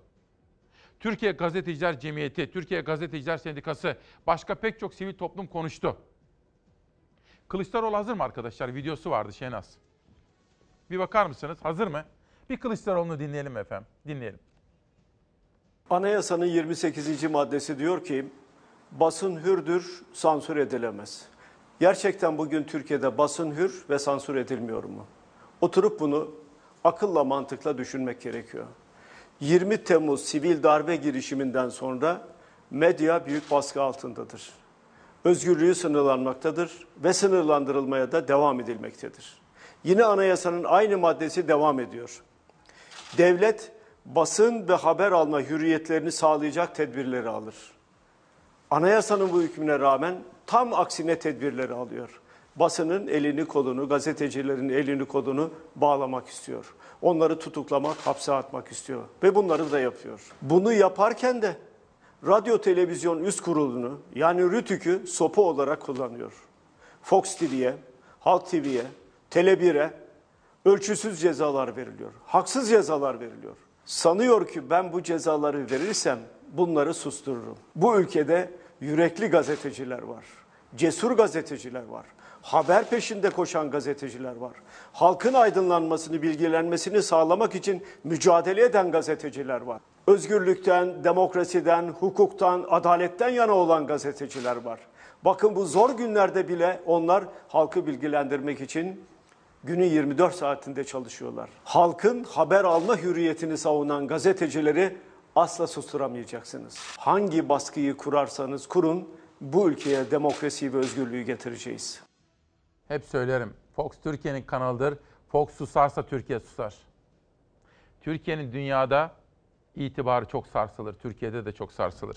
Az evvel bir eleştiriyi yöneltmiştim. İstanbul Büyükşehir Belediye Başkanı Ekrem İmamoğlu'nun basın koordinatörü, baş danışmanı Murat Ongun dedi ki, sevgili İsmail Bey günaydın, iyi yayınlar. Biz deklarasyon metinlerine hiçbir zaman CHP'li belediyeler gibi bir ibare koymadık, koymuyoruz. Metnin o kısmını size de gönderiyorum. CHP'li belediyeler ifadesi gazetelerin tercih ettiği bir dil. Çok sevgiler ve saygılar Çalar Saat ailesine diyor. Murat Ongun'a gösterdiği duyarlılık için teşekkür ediyorum. Hani CHP'li belediyeler diyor. Onlar sadece CHP'li belediye değil. Mesela Ekrem İmamoğlu'na, Mansur Yavaş'a baktığınız zaman, Tunç Soyer'e baktığınız, Zeydan Karalar'a baktığınız zaman orada bir Millet İttifakı. Nasıl ki Cumhur İttifakı var, Millet İttifakı da var. Bunu, ben buna önem vermek istediğim için böyle altını çiziyorum. Şimdi az evvel Fox'a dair kaygılarımı ve üzüntülerimi, Türkiye'ye dair sıkıntılarımı, endişelerimi dile getirmiştim. Bakın bir de Barış Pehlivan, Oda TV Genel Yönetmeni, Barış Terkoğlu, Oda TV Haber Müdürü, Hülya Kılınç, Oda TV Muhabiri, Murat Ağırel, Yeni Çağ Gazetesi yazarı, Aydın Keser, Yeni Yaşam Gazetesi Yazı İşleri Müdürü, Ferhat Çelik, Yeni Yaşam Gazetesi Genel Yönetmeni, Hakan Aygün, gazeteci arkadaşlar onlar, onlar tutuklular. Savcılığa, mahkeme mah- makamına başvurdular. Çünkü 90 bin kişi tahliye edildi. Bizim de tahliye edilmemiz gerekir dediler. Ama sizce sizce yanıt ne oldu? Adam yaralayan, sakat bırakan, silahla ateş eden bunlar çıkacak. Kim çıkmayacak? Yazan, çizen, okuyan, araştıran, 3 yıl 5 yıl önceki tweetlerinden ötürü yargılananlar bunlar çıkmayacak. Gazeteciler görevlerini yaptılar diye içeride tutuklanıp yatarken biz eğer hırsızları, adam bıçaklayanları, kadına şiddet uygulayanları eğer biz çıkartmaya kalkarsak bunun vebali büyük olur. Muhalefetin ceza infaz düzenlemesine yaptığı eleştirilerin başındaydı tutuklu gazetecilerin durumu. Düzenleme yasalaştı 90 bin kişi tahliye edildi. Tutuklu gazeteciler Barış Pehlivan, Barış Terkoğlu, Hülya Kılınç ve Murat Ağrel'in avukatları tahliye talep etti. Talepleri reddedildi. Ola ki Barış Pehlivanlar, Terkoğlular, Hülya Kılıçlar, Yeni Yaşamcılar onları teröre sokmazsa Sayın Savcı tutup da MİT kanunundan ceza verirse bunlar infaz indiriminden yararlanmasın diye Yeni önergemizde bir de Milli İstihbarat Teşkilatı'nın na karşı işlenen suçlarda da mevcut kanunda da 3 bölü 2, 3 bölü 2'yi koruyoruz. Ceza infaz düzenlemesinde cinsel suçlar, kadına karşı işlenen suçlar, uyuşturucu ticareti, terör suçlarıyla birlikte MİT kanununa ve devletin güvenliğine karşı işlenen suçlar kapsam dışı bırakıldı. Muhalefet tepki yükseltti. hepimiz biliyoruz ki oda TV'cileri, yeni yaşamcıları onların şahsında bundan sonrası için ibreti alem için cezalandırıyorlar. Rüşvetçi, irtikapçı, yolsuzluk yapan, yargılanıp 6 yıl mahkum olursa bir gün bile hapishanede yatmayacak. Haber yapan bir gazeteci eğer yargılanır 6 yıla mahkum olursa 3 yıl 6 ay hapiste yatacak. Yapıyorsanız herkese eşit yapın. Yapmıyorsanız hiç yapmayın ya. Efendim rüşveti alan çıkıyor, rüşveti yazan gazeteci kalıyor. Böyle bir şey hiç söz- söz konusu değil. Muhalefetin gazeteciler için itirazına rağmen MİT kanununa muhalefet kapsam dışı bırakıldı. Düzenleme meclisten geçti Cumhurbaşkanı'nın da onayıyla yasalaştı. Cezaevlerindeki 90 bine yakın hükümlü tahliye edildi. MİT kanununa karşı işlenen suçlar kapsam dışı bırakıldı ancak koronavirüs salgını ve yeni denetimli serbestlik düzenlemesi nedeniyle Oda TV Genel Yayın Yönetmeni Barış Pehlivan, Haber Müdürü Barış Terkoğlu, muhabir Hülya Kılınç ve Yeni Çağ Gazetesi yazarı Murat Ağrel'in avukatları tahliye talebinde bulundu. Talebi inceleyen İstanbul 4. Sulh Ceza Hakimliği delil durumu, atılı suçun vasıf ve mahiyeti ve tutukluluk itiraz gerekçeleri yerinde olmadığı gerekçesiyle tahliye taleplerinin ayrı ayrı reddine karar verdi. Gazetecileri özgür olan bir toplum ve devlet dünyada böyle başı daha yukarıdadır, alnı daha açıktır efendim. Gazetecilerini tutuklamak bir toplum için, bir devlet için, bir ülke için gurur vesilesi olamaz. Hayır. Bilakis benim ülkemde gazeteciler özgürce konuşurlar. Ben bir devlet başkanı olsam göğsümü gere gere bunu söylemek isterdim. Benim ülkemde benim iktidarım gazetecileri yönlendirmeye, korkutmaya, tutuklamaya çalışmaz. Ben bunu söylemek isterdim aslında. Ülkemi yönetiyorum. çok sevdiğim ülkenin en üst makamlarındaki insanların aslında bu duygu ve düşüncede olması gerekir. Bu arada bugün efendim 17 Nisan siyaseten sevmeyebilirsiniz. Görüşleri size ters gelebilir. Ama bu ülkeye hizmet etmiş bir isimdir Turgut Özal. Pek çok kavramı ve yeniliği de getirmiştir. Hataları da olmuştur elbette. Ama basına karşı, eleştiriye karşı onun ne kadar hakkaniyetli, anlayışlı, toleranslı olduğunu, hoşgörülü olduğunu hiç unutmuyoruz. Bugün ölüm yıl dönümünde Allah gani gani rahmet eylesin diyoruz Turgut Özal'a.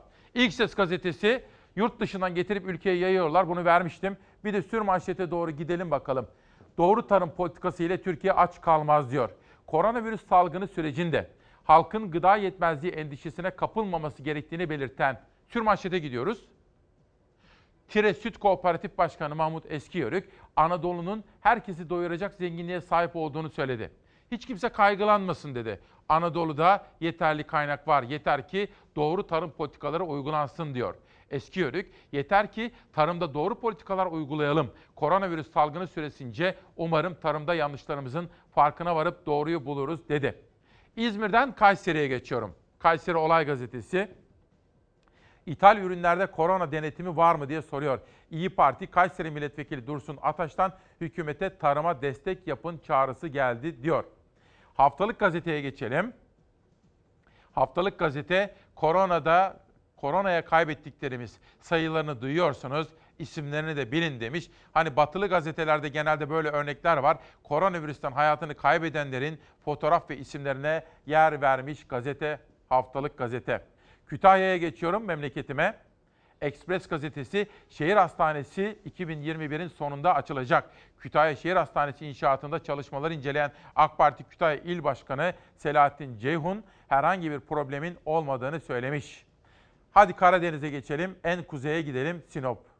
Sinop'ta denizlerde av yasağı 15 Nisan tarihi itibarıyla başladı diyor. Sönük geçen bir av dönemiyle sezonu buruk kapatan balıkçılar yeni sezonda bereketli bir av dönemi umut ediyor Sinop gazetesi.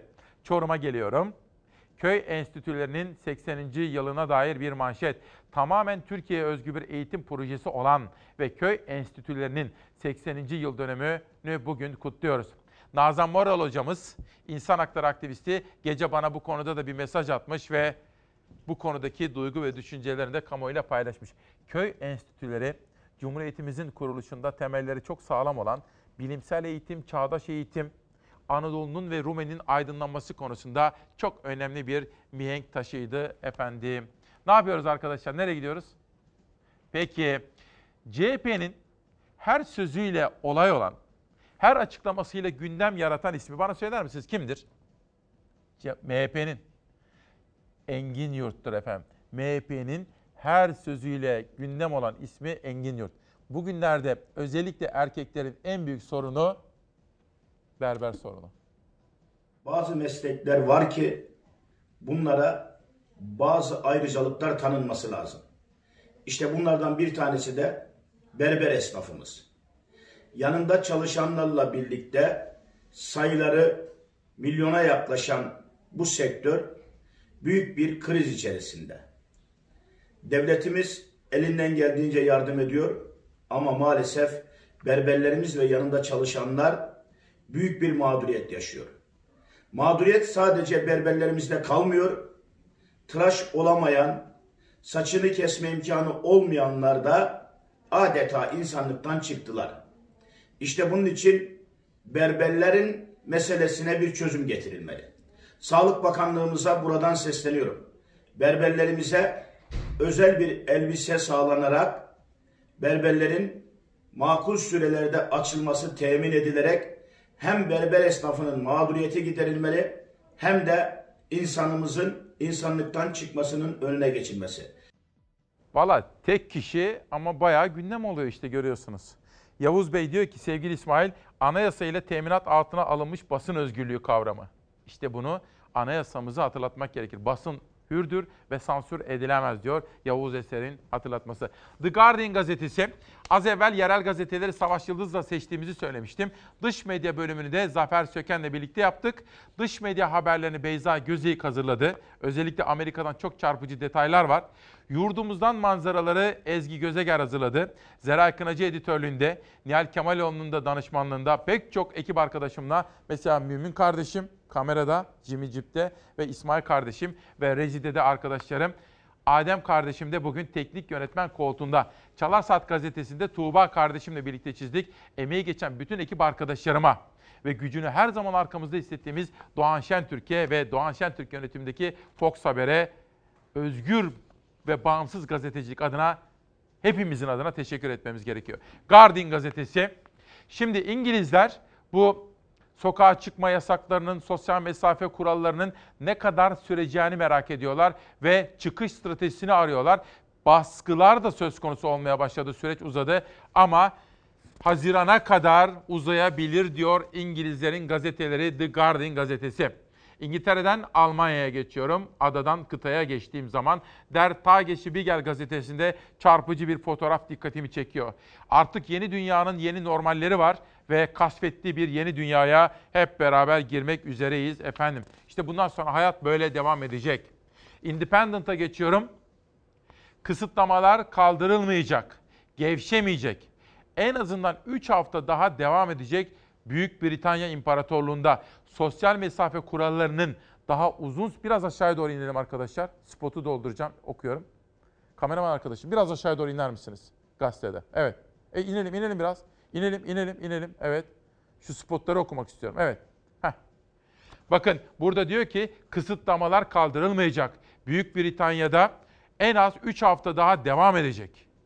Kısıtlamalar ve sosyal mesafe kuralları uzun bir süre devam edecek. Ayrıca bu pandemiden yani salgından korunmak için uzmanlar diyorlar ki sadece aşı çare olabilir. Aşısı bulunana kadar bu kısıtlamalar devam edilecek diyor. The Independent'tan İngiltere'den Le Monde'a yani Fransa'ya geçiyorum. Fransızların gazetesi Le Monde gazetesinde Covid-19'a ilişkin bir manşet dikkatimi çekiyor. Çocuk ve ergenlerin bilinmezleri. Tabii bu sadece yaşı büyükleri etkilemiyor. Aynı zamanda çocukları da gençleri de etkiliyor bir haber. Hemen altında Fransa'da hükümetin izolasyonlar konusunda baskı altında olduğuna dair bir haber ve analiz dikkatimi çekiyor. İngiltere, Almanya, Fransa derken geldik İspanya'ya. İspanya'nın gazetesinde bir manşet dikkatimizi çekiyor. Alınan ekonomik tedbirler ve açıklanan paketler burada İspanya'yı ve hükümeti ikiye böldüğüne dair bir haber dikkatimizi çekiyor.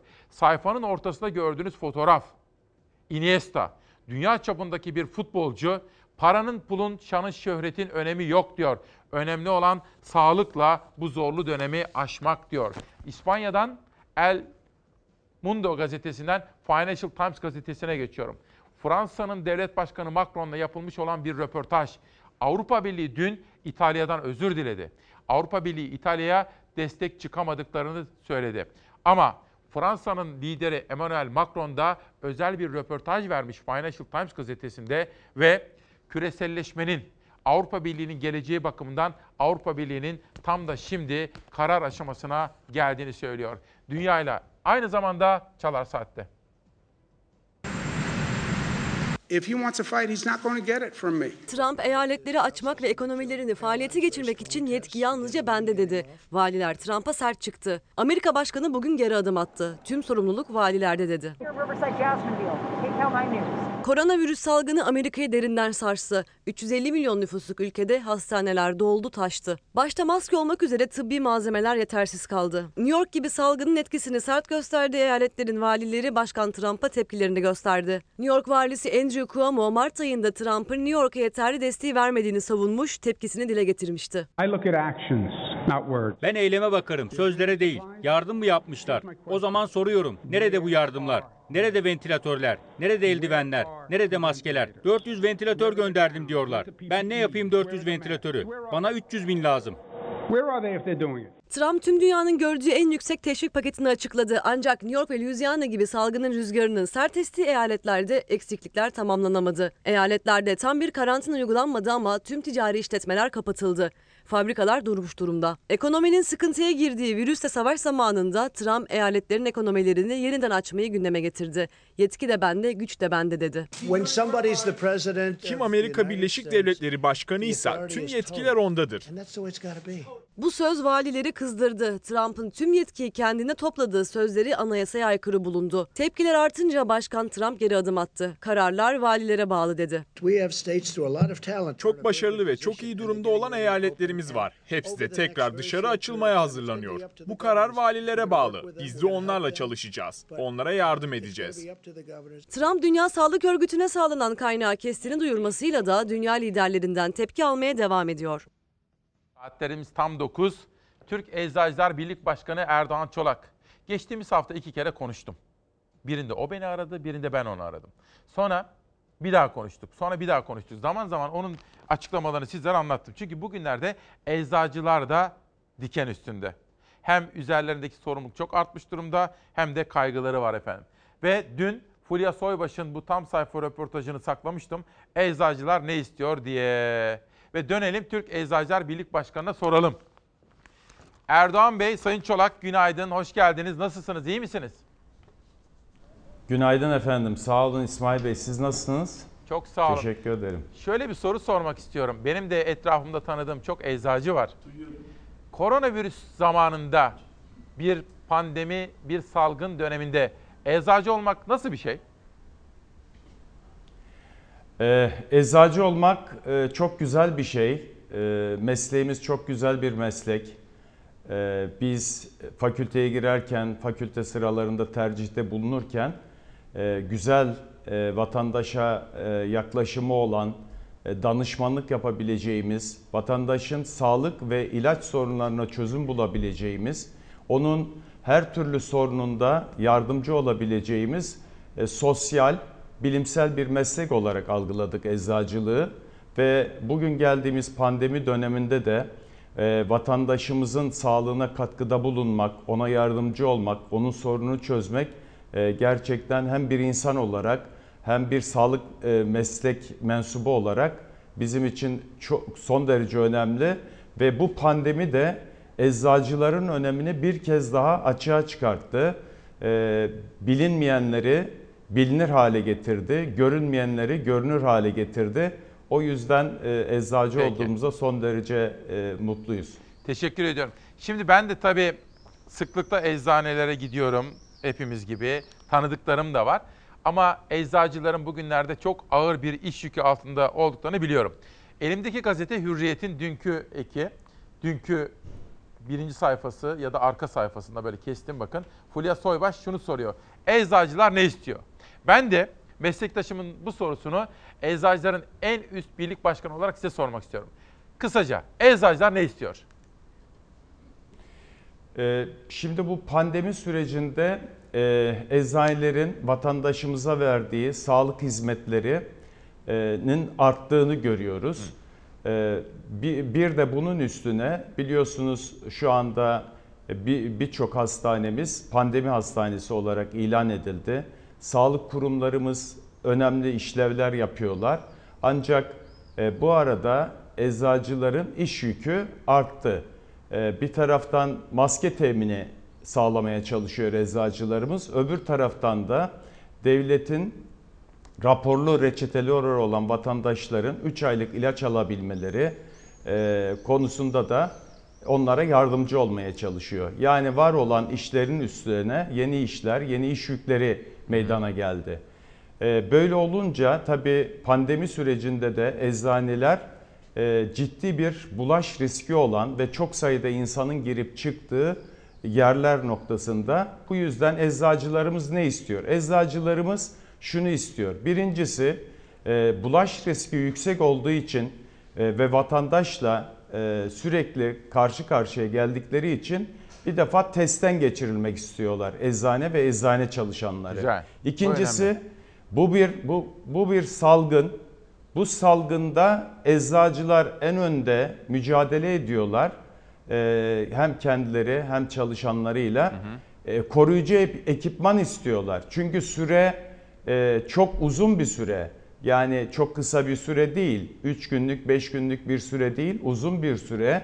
Bu uzun sürede koruyucu ekipmanların mutlaka Sağlık Bakanlığımız tarafından e, sağlanması ve eczacılarımıza, eczanelerimize gönderilmesi gerekiyor. Üçüncüsü iş yükümüz arttı ancak bizim hizmet ettiğimiz kesim daraldı. Ee, özellikle 65 yaş üstü kronik hastalıkları olan 20 yaş altı daha çok e, hastalanan kesim çocuklar e, şu anda yasaklı ve dışarıya çıkmıyorlar. İş ol- olanağımız o anlamda azaldı ama biz sağlık hizmeti vermek için eczanelerimizi açıyoruz. Çalışanlarımız var, kiralarımız var. Yani bu süreçte eczanelerin de oluşabilecek ekonomik pakette korunmasından yönelik te- taleplerimiz var. Yani eczanelerimizin korunmasını istiyoruz. Örneğin e, çalışanlarımızın sigorta primlerini biz yatırıyoruz. Evet. Onları çalıştırıyoruz. Evet. E, Bağkur primlerimizi ödüyoruz. Bunların devlet tarafından e, karşılanmasını bu süreç içerisinde e, bekliyoruz. E, tabii sosyal güvenlik protokollerimiz var. Burada iskontolar yapıyoruz. E, buna yönelik e, bunların kaldırılmasını talep ediyoruz. E, e, reçete bedelleri alıyoruz. Bunların arttırılmasını istiyoruz. Eczacılar da bu süreçte ekonomik olarak daralacak e, bir kesimdir. Bu kesimin en önde mücadele eden bu kesimin de Peki. devlet tarafından gözetilmesini istiyoruz. Peki Erdoğan Bey çok teşekkür ediyorum. Şimdi şöyle bir bilgi vereyim size. Biz tabii Türkiye'nin en çok izlediği kanal ve program olarak sosyal medya etkileşiminde şunu görüyoruz. Şu anda halkımızın en çok kaygı duyduğu, mesaj attığı konu ekonomi. Koronavirüs nedeniyle işini kaybedenler, dükkanını kapatanlar, ekmek götüremeyenler evine en önemli mesele bu. En az bunun kadar mesaj aldığım ve halkımızın soru yönelttiği diğer konu maske konusu. Haberimiz var bu konuda. Haberimizi izleyelim. Maske, maske dağıtımı. Tabii maskenin satışı da yasak. Fakat vatandaş şunu soruyor. Parayla satın alamıyorum. E peki telefon kodum daha gelmedi. Gidip de eczaneden alamıyorum. E, eczacı da veremiyor ya da satamıyor. İşte dört bilinmezlik bir denklem. Söyleyin kodu. 68 Evet. Karadeniz Denizli. TC söyleyin. Normal şartlarda bir eczanemize 20-25 müşteri gelirdi. Dün 150'yi aştı. Ve normal müşterilerimize hizmet veremedik. Perşembe günü itibariyle 39 bin kişiye gönderilmiş olacak. Dolayısıyla pardon 39 milyon e, kişiye gönderilmiş olacak. Öyle de oldu. Ücretsiz maske için Sağlık Bakanlığı'nın kısa mesajıyla daha fazla kişiye kod ulaştı. Ancak eczanelerdeki yoğunluk da bir haftaya 5 maskenin nasıl yeteceği endişesi de arttı. Yoğunluğun yeni bir düzenlemeye gidilmediği sürece her hafta haftanın her günü devam etmesi bekleniyor. Kodu söyler misiniz orada? Okuyabiliyor musun? Yok gözlerim vallahi şeker olmuş pek okuyamıyorum. Şöyle Şuraya koyun. Biz de tedirginiz şu anda. Kimin ne geldiği belli değil. Mesela bugün iki tane hasta geldi. Normal hasta değil, Covid'li hasta geldi. Maskeyi almaya geldim. Var mıydı maskeniz elinizde?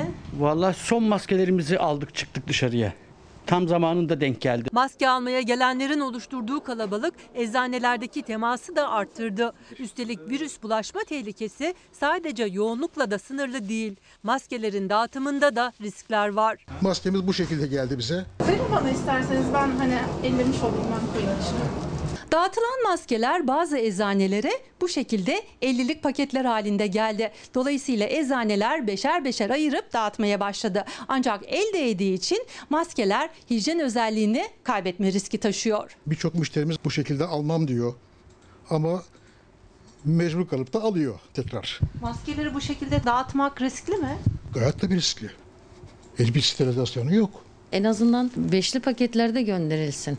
Paket paket yapılsın. Hem eczacı da zor durumda kalmaz hem vatandaş da yani. Tek kullanımlık poşetlerde olsaydı daha sağlıklı olurdu. Ben dokundum işte beyefendi dokundu. Eczacılar maske vermeden önce ve maske verdikten sonra her seferinde ellerini dezenfekte ediyor. Maskeleri tek tek sayıp poşetlere koyuyor. Hem eczacının iş yükü hem de zaman kaybından dolayı sırada bekleyen müşteri sayısı artmış oluyor. Bu da eczanelerdeki kalabalığı arttırıyor.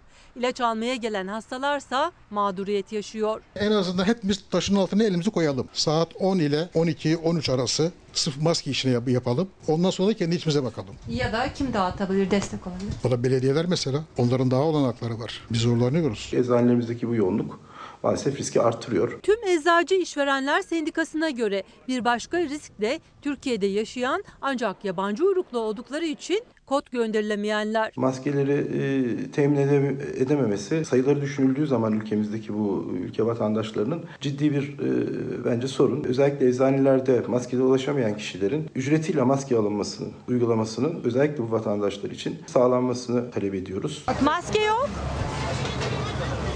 Başka yok mu maske? Başka yok. Suriye, Suriye. Masken yok mu? Yok. Nerede masken? Bilmiyorum. Türkçe bilmiyorum. Güzel haber olmuş. Ve Eczacılar Birlik Başkanı'na Erdoğan Bey'e soralım. Sayın Başkan bu mesele nasıl çözülecek? Var mı bir çözüm öneriniz? Ee, var. Bu konuda da bir çözüm önerimiz var.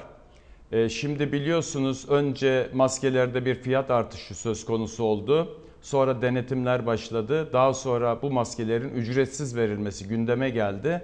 Daha sonra da eczaneler versin denildi. Ve eczacılarımız bir kamu hizmeti olan bu maskeleri veriyorlar. Devletin bunu ücretsiz vermesi de son derece önemli. Eczanelerden verilmesi de önemli. Çünkü bir tıbbi ürün, enfekte olan bir ürün ve e, düzgün bir biçimde atılması gereken bir ürün. O yüzden eczacıların burada aktif rol alması önemli. E, ancak tabii burada önemli olan şu. Birincisi yeterince üretimimiz sıkıntılı. Yeterince üretim olmayınca biliyorsunuz önce İstanbul'a sonra Ankara'ya sonra işte 5 ile daha sonra da 30 ile geldi ve sonuçta önümüzdeki haftada diğer illere gidecek. Ancak bu arada öncelikle e, 50-65 yaş arası kodlar giderken birdenbire 39 milyona kod gitti. Ve eczanelerimizin risk altında olduğunu, bulaş riskinin yüksek olduğunu ve eczaneye çok sayıda insanın gelmesinin bu salgını tetikleyebileceğini ifade etmemize rağmen maalesef böyle bir uygulama oldu ve şu anda eczanelerimize çok sayıda insan geliyor. Biraz önce e, bir hanımefendi söyledi hiç olmasa beşli paketler halinde Evet. falan dedi. E, önceleri öyle gelmiyordu ama şimdi beşli paketler halinde geliyor. Dolayısıyla bu da çözülmüş oldu. E, burada sorun şu. e, bir düzen içerisinde bunun yapılması gerekiyor ve eczanelere yeterince maskenin gönderilmesi gerekiyor ve eczanelere daha çok girişin e, sistematik hale getirilmesi gerekiyor ki eczaneler de burada daha rahat hizmet verebilsinler ve hastalığın yayılma, salgının yayılma hızı ortadan kalksın. Eğer bir düzensizlik içerisinde yaparsak bunu yani bir anda 100 bin 200 bin kişiye mesaj gideceğine milyon kişiye mesaj giderse bu çok doğru bir şey olmaz. Bizim eczanelerimize günde 1 milyon insan geliyordu. Şimdi maske ile ilgili 39 milyon insanın eczanelere geldiği bir varsayımdan hareket edersek gerçekten bunun altın- altından kalkamayız. Yani salgını önleyelim derken salgını kendi ellerimizde yaratmış oluruz. Bizim talebimiz bunun bir düzen içerisinde yapılması. Peki. Şimdi bir de şöyle bir soru aklıma geldi. Şimdi düşündüm, dedim ki eczacıyım ben. Tamam maske geliyor. Maske benim şimdi devletin bana yüklediği bir görev. Tamam yapayım elimden geldiği kadar. Kurallara da dikkat ederek. Fakat şimdi diğer hastalıklar, diğer ilaçlar var. Mesela eczaneler şimdi bu anlamda nasıl bir durum yaşıyor efendim? Hani mesela normal vatandaş gidip ilacını alıyor mu, almıyor mu? Çünkü hastanelere gitme oranı bile çok azaldı şimdi. E- Evet, e, vatandaşlarımız eczanelere gelip ilaçlarını alabiliyorlar. Bu konuda e, normal vatandaşlarımızın dışında yani 20-65 yaş arası sokağa çıkan vatandaşlarımız e, eczanelere gelip ilaçlarını ya da taleplerini e, söyleyebiliyorlar. Ancak e, kronik hastalıklar ve 65 yaşın üstünde olanlara devlet şöyle bir sistematik getirdi. Bunların raporlarına binaen 3 aylık dozda bunlara ilaç verilebilir. Bir reçete yazılmasına gerek yok. Böylelikle sağlık ocaklarının ve hastanelerin yükünü azaltmış oldu. Eczanelerin yükünü arttırmış oldu.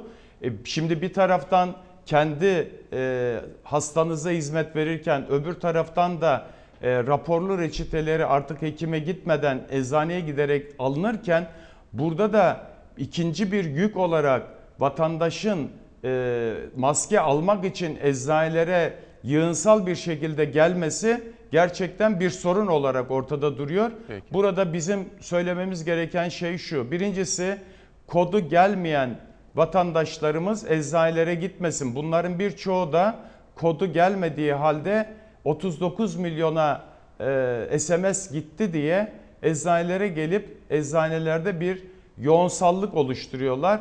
Bu konuda vatandaşlarımızın Peki. mutlaka bu kurala uyması, bu SMS gönderen birimin de gerçekten bir düzen içerisinde e, kimlere gönderilecekse bir aralık içerisinde bunu yapmalarında yarar var.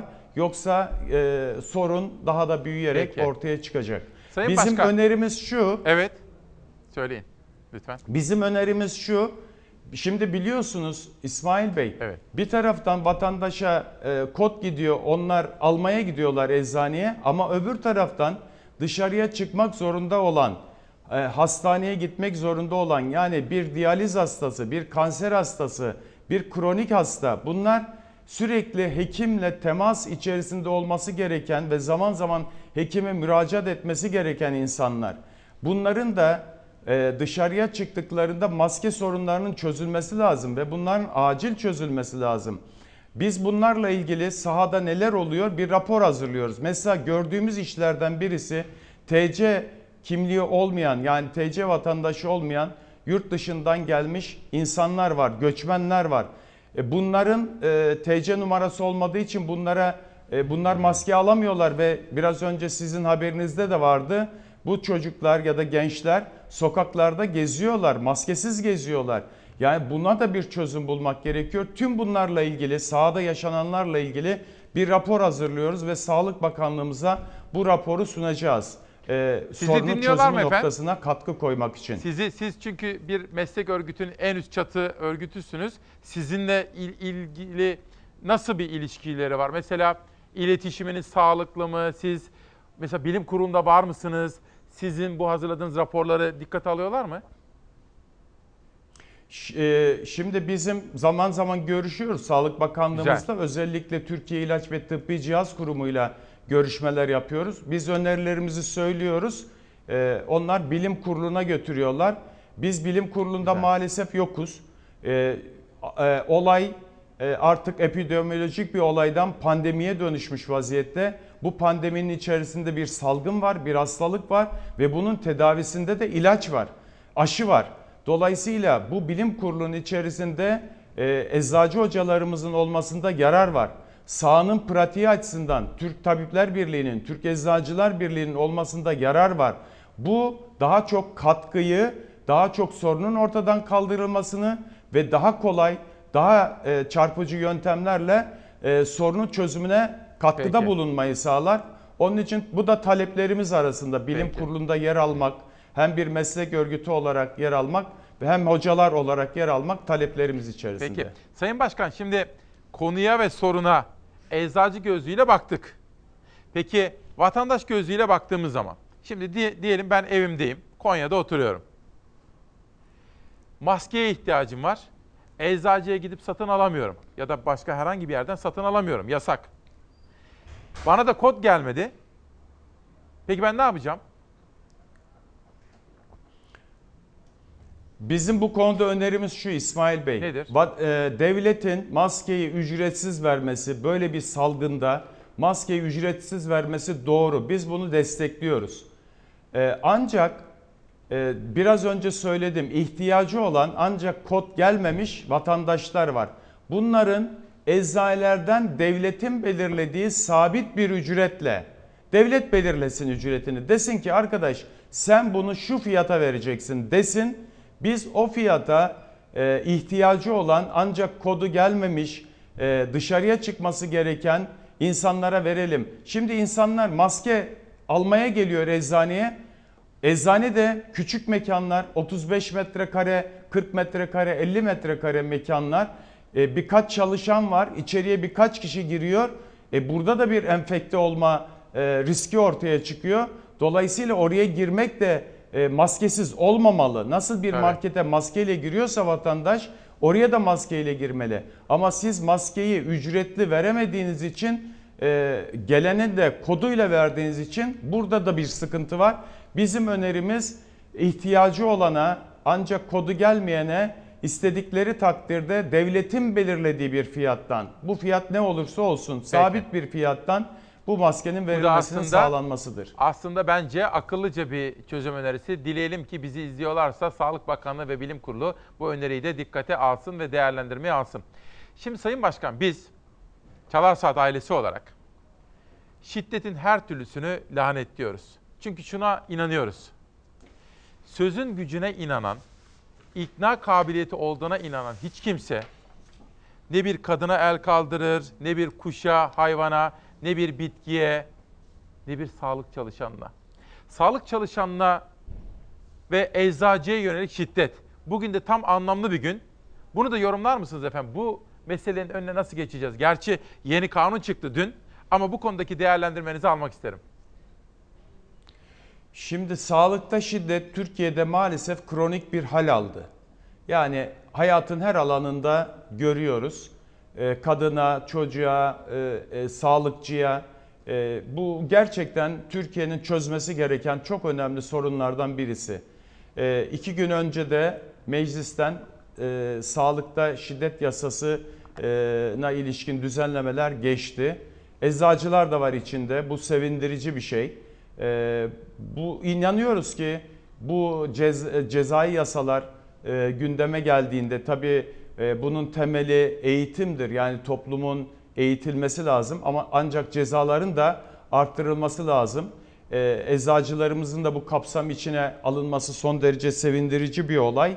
E, o yüzden e, bunu da Türkiye açısından önemli bir adım, e, bir eksikliğin giderilmesi olarak değerlendiriyoruz e, ve olumlu buluyoruz. Türk Eczacılar Birlik Başkanı Erdoğan Bey size çok teşekkür ediyorum. Sizin şahsınızda bütün eczacıları sevgiyle saygıyla selamlıyorum efendim. Peki biraz sonra burada bir de işin siyasi bölüm ve boyutlarını irdeleyeceğim. Çalar Saat gazetesi bir gelsin efendim. Bugün üzüntüm var ve içimden bir ses yükseldi. Gazeteciliğe, bağımsız haberciliğe sahip çıkmamız gerekiyor. İşte bakın bugün biz Çalar Saat gazetesine böyle bir sayfa yaptık. 17 Nisan 2020. Tuğba kardeşim de özene bezene böyle bir çizdi. Çünkü dedim ki tarihi bir nüsha olsun istiyoruz. Halkın haber alma hakkı korunmalıdır dedik. Az evvel sizlere çok farklı siyasilerden ve meslek örgütlerimizden gelen dayanışma mesajlarından bahsetmiştim. Oturdum bir yazı kalem aldım. Hazır mıyız Şenaz?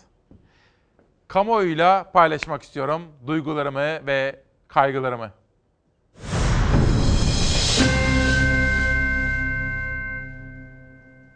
Bizim kanalımız burası. Türkiye'nin kanalı. Bir sorun var size.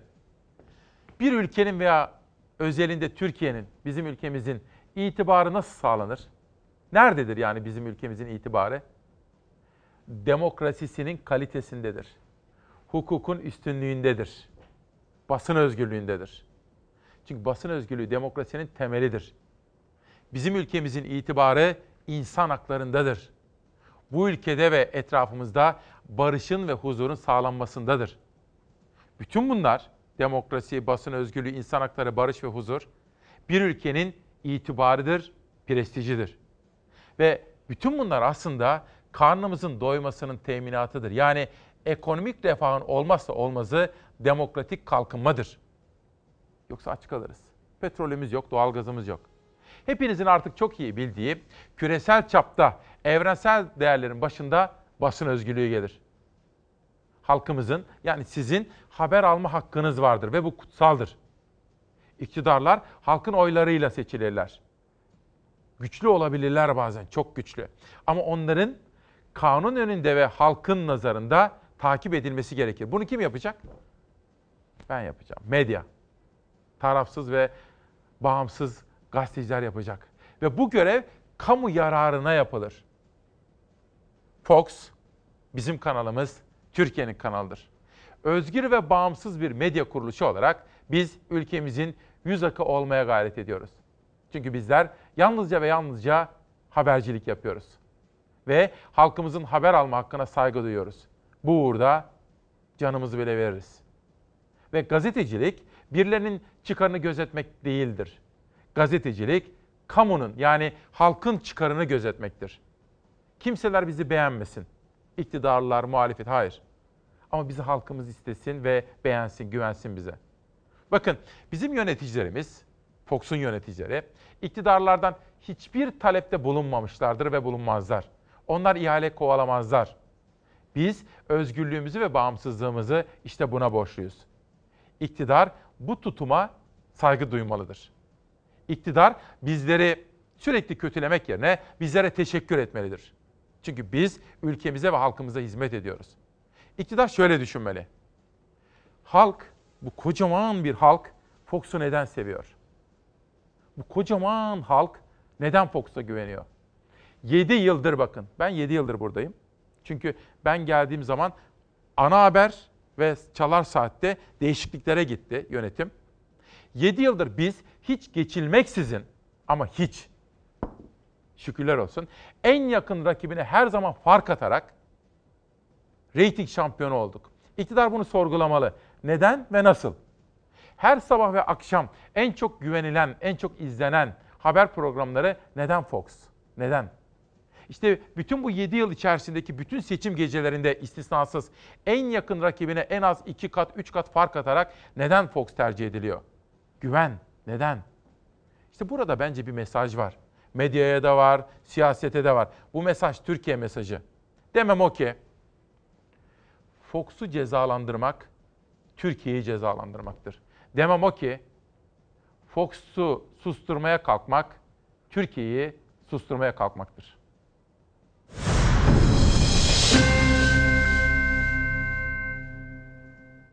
Türkiye'de demokrasi meydanında Çalar Saat'te şimdi bir konuğum olacak. Konuğumu sizlerle buluşturmadan hemen evvel bir de iyileşenler demek istiyorum. Bu hastalık gayet tabii ki tedavi edilebiliyor. İşte iyileşenler.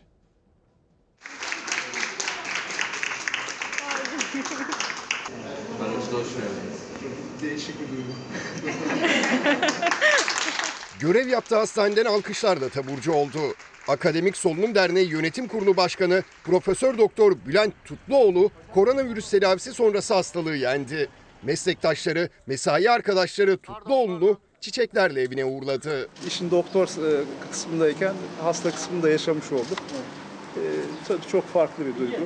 Hepinize çok teşekkür ediyorum. Sağ olun. Covid-19 testi pozitif çıkan hastalardan peş peşe iyi haberler geldi. Hanife Hanım geçmiş olsun. Sağ olun. Hadi iyileştin artık evine gidebilirsin.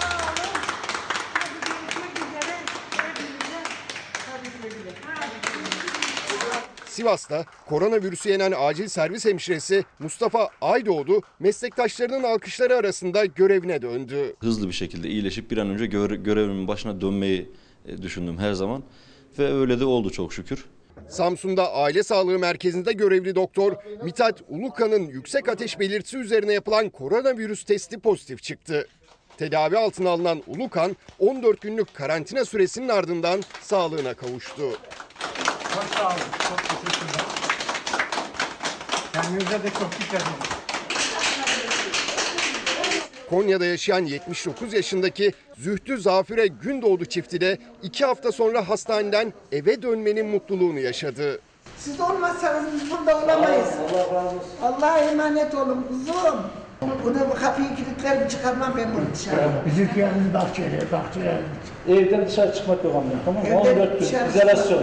Bolu'da 80 ve 81 yaşlarındaki yaşlı çiftle Sakarya'da koronavirüs tedavisi gören 5 hasta yine alkışlarla taburcu edildi. 17 Nisan 2020 İsmail Küçükkaya ile Demokrasi Meydanı'nda bu sabahta İyi Parti Genel Başkanı Sayın Meral Akşener var. Hoş geldiniz efendim. Hoş bulduk. Nasılsınız? İyiyim.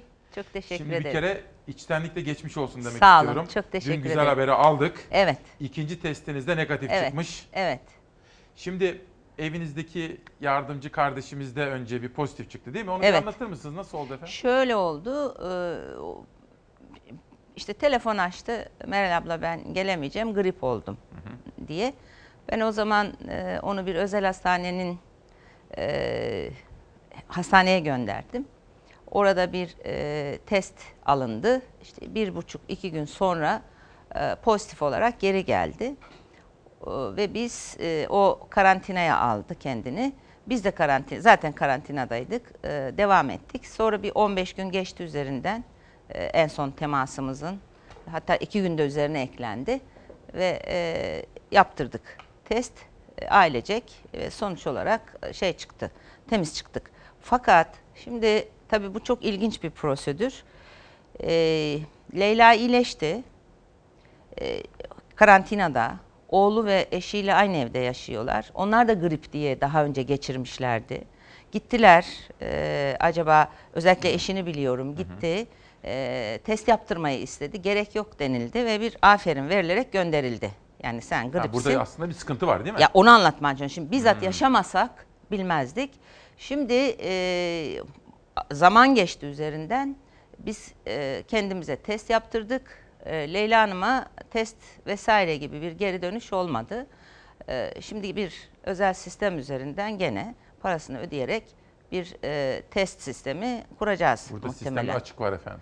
Onu söylüyorum. Hani e, şimdi Ha. e, Güney Kore'yi çok başarılı bulunuyor ya. Evet efendim. Onlar filyasyon dedikleri bu kimle temas etti? Yani koronayı e, tespit edilmiş kişi kimlerle temas etti? Ve o 15 günü tamamlandıktan sonra da tekrar testlerin yapıldığı bir sistemle Güney Koreli bu, bu Evet. kadar e, başarılı oldu. Şimdi birebir yaşadığımız konuda böyle bir geriye dönüş yok. Şimdi mesela sizin evinizdeki size yardımcı olan emekçi Evet. kardeşimiz de Evet. pozitif çıktı. Evet. Onun normalde e- evindeki eşinin ve çocuklarının da test Tabii. edilmesi gerekir. Hayır yapılmadı. Yapılmadı. Bak bu mesela Yapılmadı. bu sistem açığı. Evet. İki, e, zamanı doldurdu ve onunla ilgili de test yap hem eşine hem oğluna hem kendisine bu 15 gün sonrası için bir e, test yapma e, geri dönüşü olmadı. İşte biz şimdi onu Ben takip ettim. edeceğiz. Dün danışmanınızla, Evet. koordinatör Murat İde ile de konuştum. Evet, İkinci testinizi de yaptırdınız. Siz, Evet, biz siz yaptırdık. ve eşiniz ikinci Eşim kendiniz oğlum yaptırdınız. yaptırdık. Çünkü e, temasta olduğumuz e, üç kişiyiz biz. Allah'tan e, gelinim yeni doğum yapmış olduğu için onunla temasımız yok. E, dolayısıyla biz üçümüz yaptırdık. Üçümüz de e, şey çıktık. Geçmişler olsun çıktık. efendim. Bunu Sağ da olun, söylemek teşekkür istedim. ederim. Ama böyle bir boşluk var burada. İşte bunu anlatmak istedim ben de. Yani asıl boşluk budur. Buna ben Sağlık Bakanı'nın dikkatini çekmek istiyorum. Güzel, teşekkür yani ediyorum. saldım çayıra Mevlam kayıra sonrası. Tamam. Efendim biraz sonra sizinle özellikle ekonomi, Evet. tarım ve üretici. Evet. İki hafta önce de dikkat çekmiştik. Çünkü ama efendim hep gelişmeler devam ediyor. Dolayısıyla sizin de bilgileri güncellediğinizi bildiğim için takip Evet. etmemiz gerekiyor. Evet. Şimdi 3 gazete manşeti seçtim. Erken saatlerde Hürriyet ve Türk Gün gazetelerini de sunmuştum. Şimdi Cumhuriyet ve Yeni Çağ gazetelerine sıra geldi. Cumhuriyet gazetesinde bugün İyi Parti liderinin bir röportajı var birinci sayfada. İyi Parti Genel Başkanı Cumhuriyet'e konuştu. Akşener balık baştan kokar. İyi Parti Genel Başkanı Akşener gazetenin haberini terör faaliyeti gibi lanse etmenin basın özgürlüğüne vurulan yeni bir darbe olduğunu söyledi.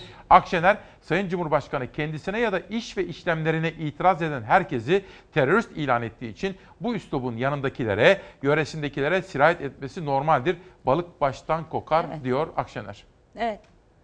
Şimdi e, Fox televizyonun başına gelen, Fox TV'nin başına gelen, e, Cumhuriyet Gazetesi'ndeki e, bir haber üzerine, Sayın Altun'un evine ilişkin bir haber üzerine e, terör üzerinden soruşturma açılması, e, size verilen çok ağır ve haksız Gerçekten ceza, samimi söylüyorum bunu.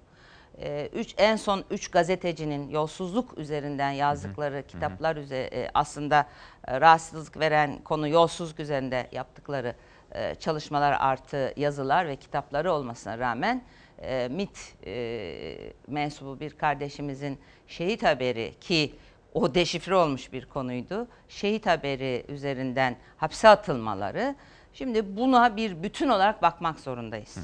Şimdi Sayın Altun'un eviyle ilgili yapılan haberde diyelim ki yanlışlık var. Şimdi ben özelimde ne yaşadım?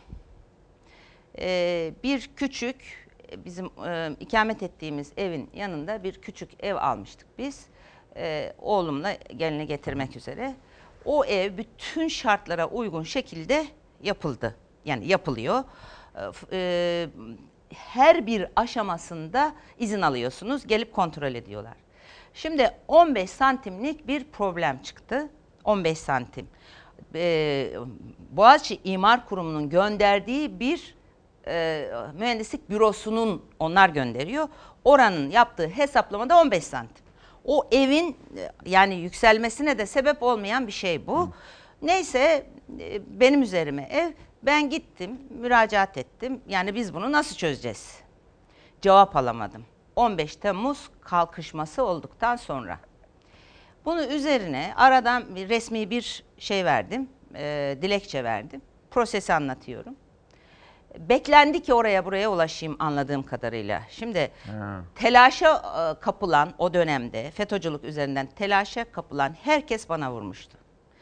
Aradan bir ay geçti resmi bir şekilde bana cevap verilmedi. Ben o evi üzerime olduğu için yıktırdım. Tahtadan bir ev. Basit ev diye tanımlanıyor. 15 Tarihi eserde santim değil. için. 15 santimcik Evi komple yıktır, yıktırdım. Bir dilekçe daha verdim. Kardeşim şimdi bundan sonrası ne olacak? Ee, imar müdürü telefonuma çıkmadı. Sonra aradan bir süre, o bir aylık süre gene tekrar geçti. Aradım ee, özel kalemiyle. Kızım dedim ben şimdi bu arkadaş benim telefonuma çıkmıyor. Hani kaydedin siz bunu kendisine dinletin. Ben şimdi o tahtaları bir çoban ateşiyle yaktırıyorum haberiniz olsun. Sonuç olarak e, biz yani bütün kurallara uyarak bir de bu kadar haksızlığa uğra- uğrayıp e, işte e, işlem ilerledi. Ama o FETÖ ben FETÖ'cü değilim bu FETÖ'cü üzerinden o saldırılardan yani evden başlayıp hepimiz her şeyi çektik. Şimdi daha vahim bir şey oldu. Sayın Erdoğan'ın damadının televizyonunda bana eşimin eşimi aldattığım iddia edildi. Sayın Erdoğan aradıktan sonra hanımefendiyle birlikte beni aradıktan sonra e, yani üzüntülerini ifade ettiler. Arkasından yani bu işin bu kadar üzerinde durmamam gerektiğine dair e, özellikle Sayın Erdoğan'ın medyasında e, özellikle de kadın gazetecilerden bunu kapat kardeşim nedir bu koskoca Cumhurbaşkanı ve hanımefendi seni aradı yeter artık denildi. Bunları bir bu bir zihniyet onu anlatmak için söylüyorum. Arkasında mahkeme devam etti. Mahkemede bir kadın hakim e, kendi sanıkların avukatlarını dahi şaşırtacak bir hızla beraat verdi. Yani suçlu görse zaten hapis yatmıyorlar ama bir daha böyle bir e, iddianın, e, isnadın ve iftiranın kadınlara atılmasının önüne geçecek bir karar olacaktı. Ve bunu kadın hakim veriyor. Ve kararı. bir kadın hakim jet hızıyla beraat verdi. Şimdi e, yazarın biri Akit'te yazıyor. Akit bile bu beraatı manşet etmedi. Tekrar söylüyorum. Akit bile manşet etmedi.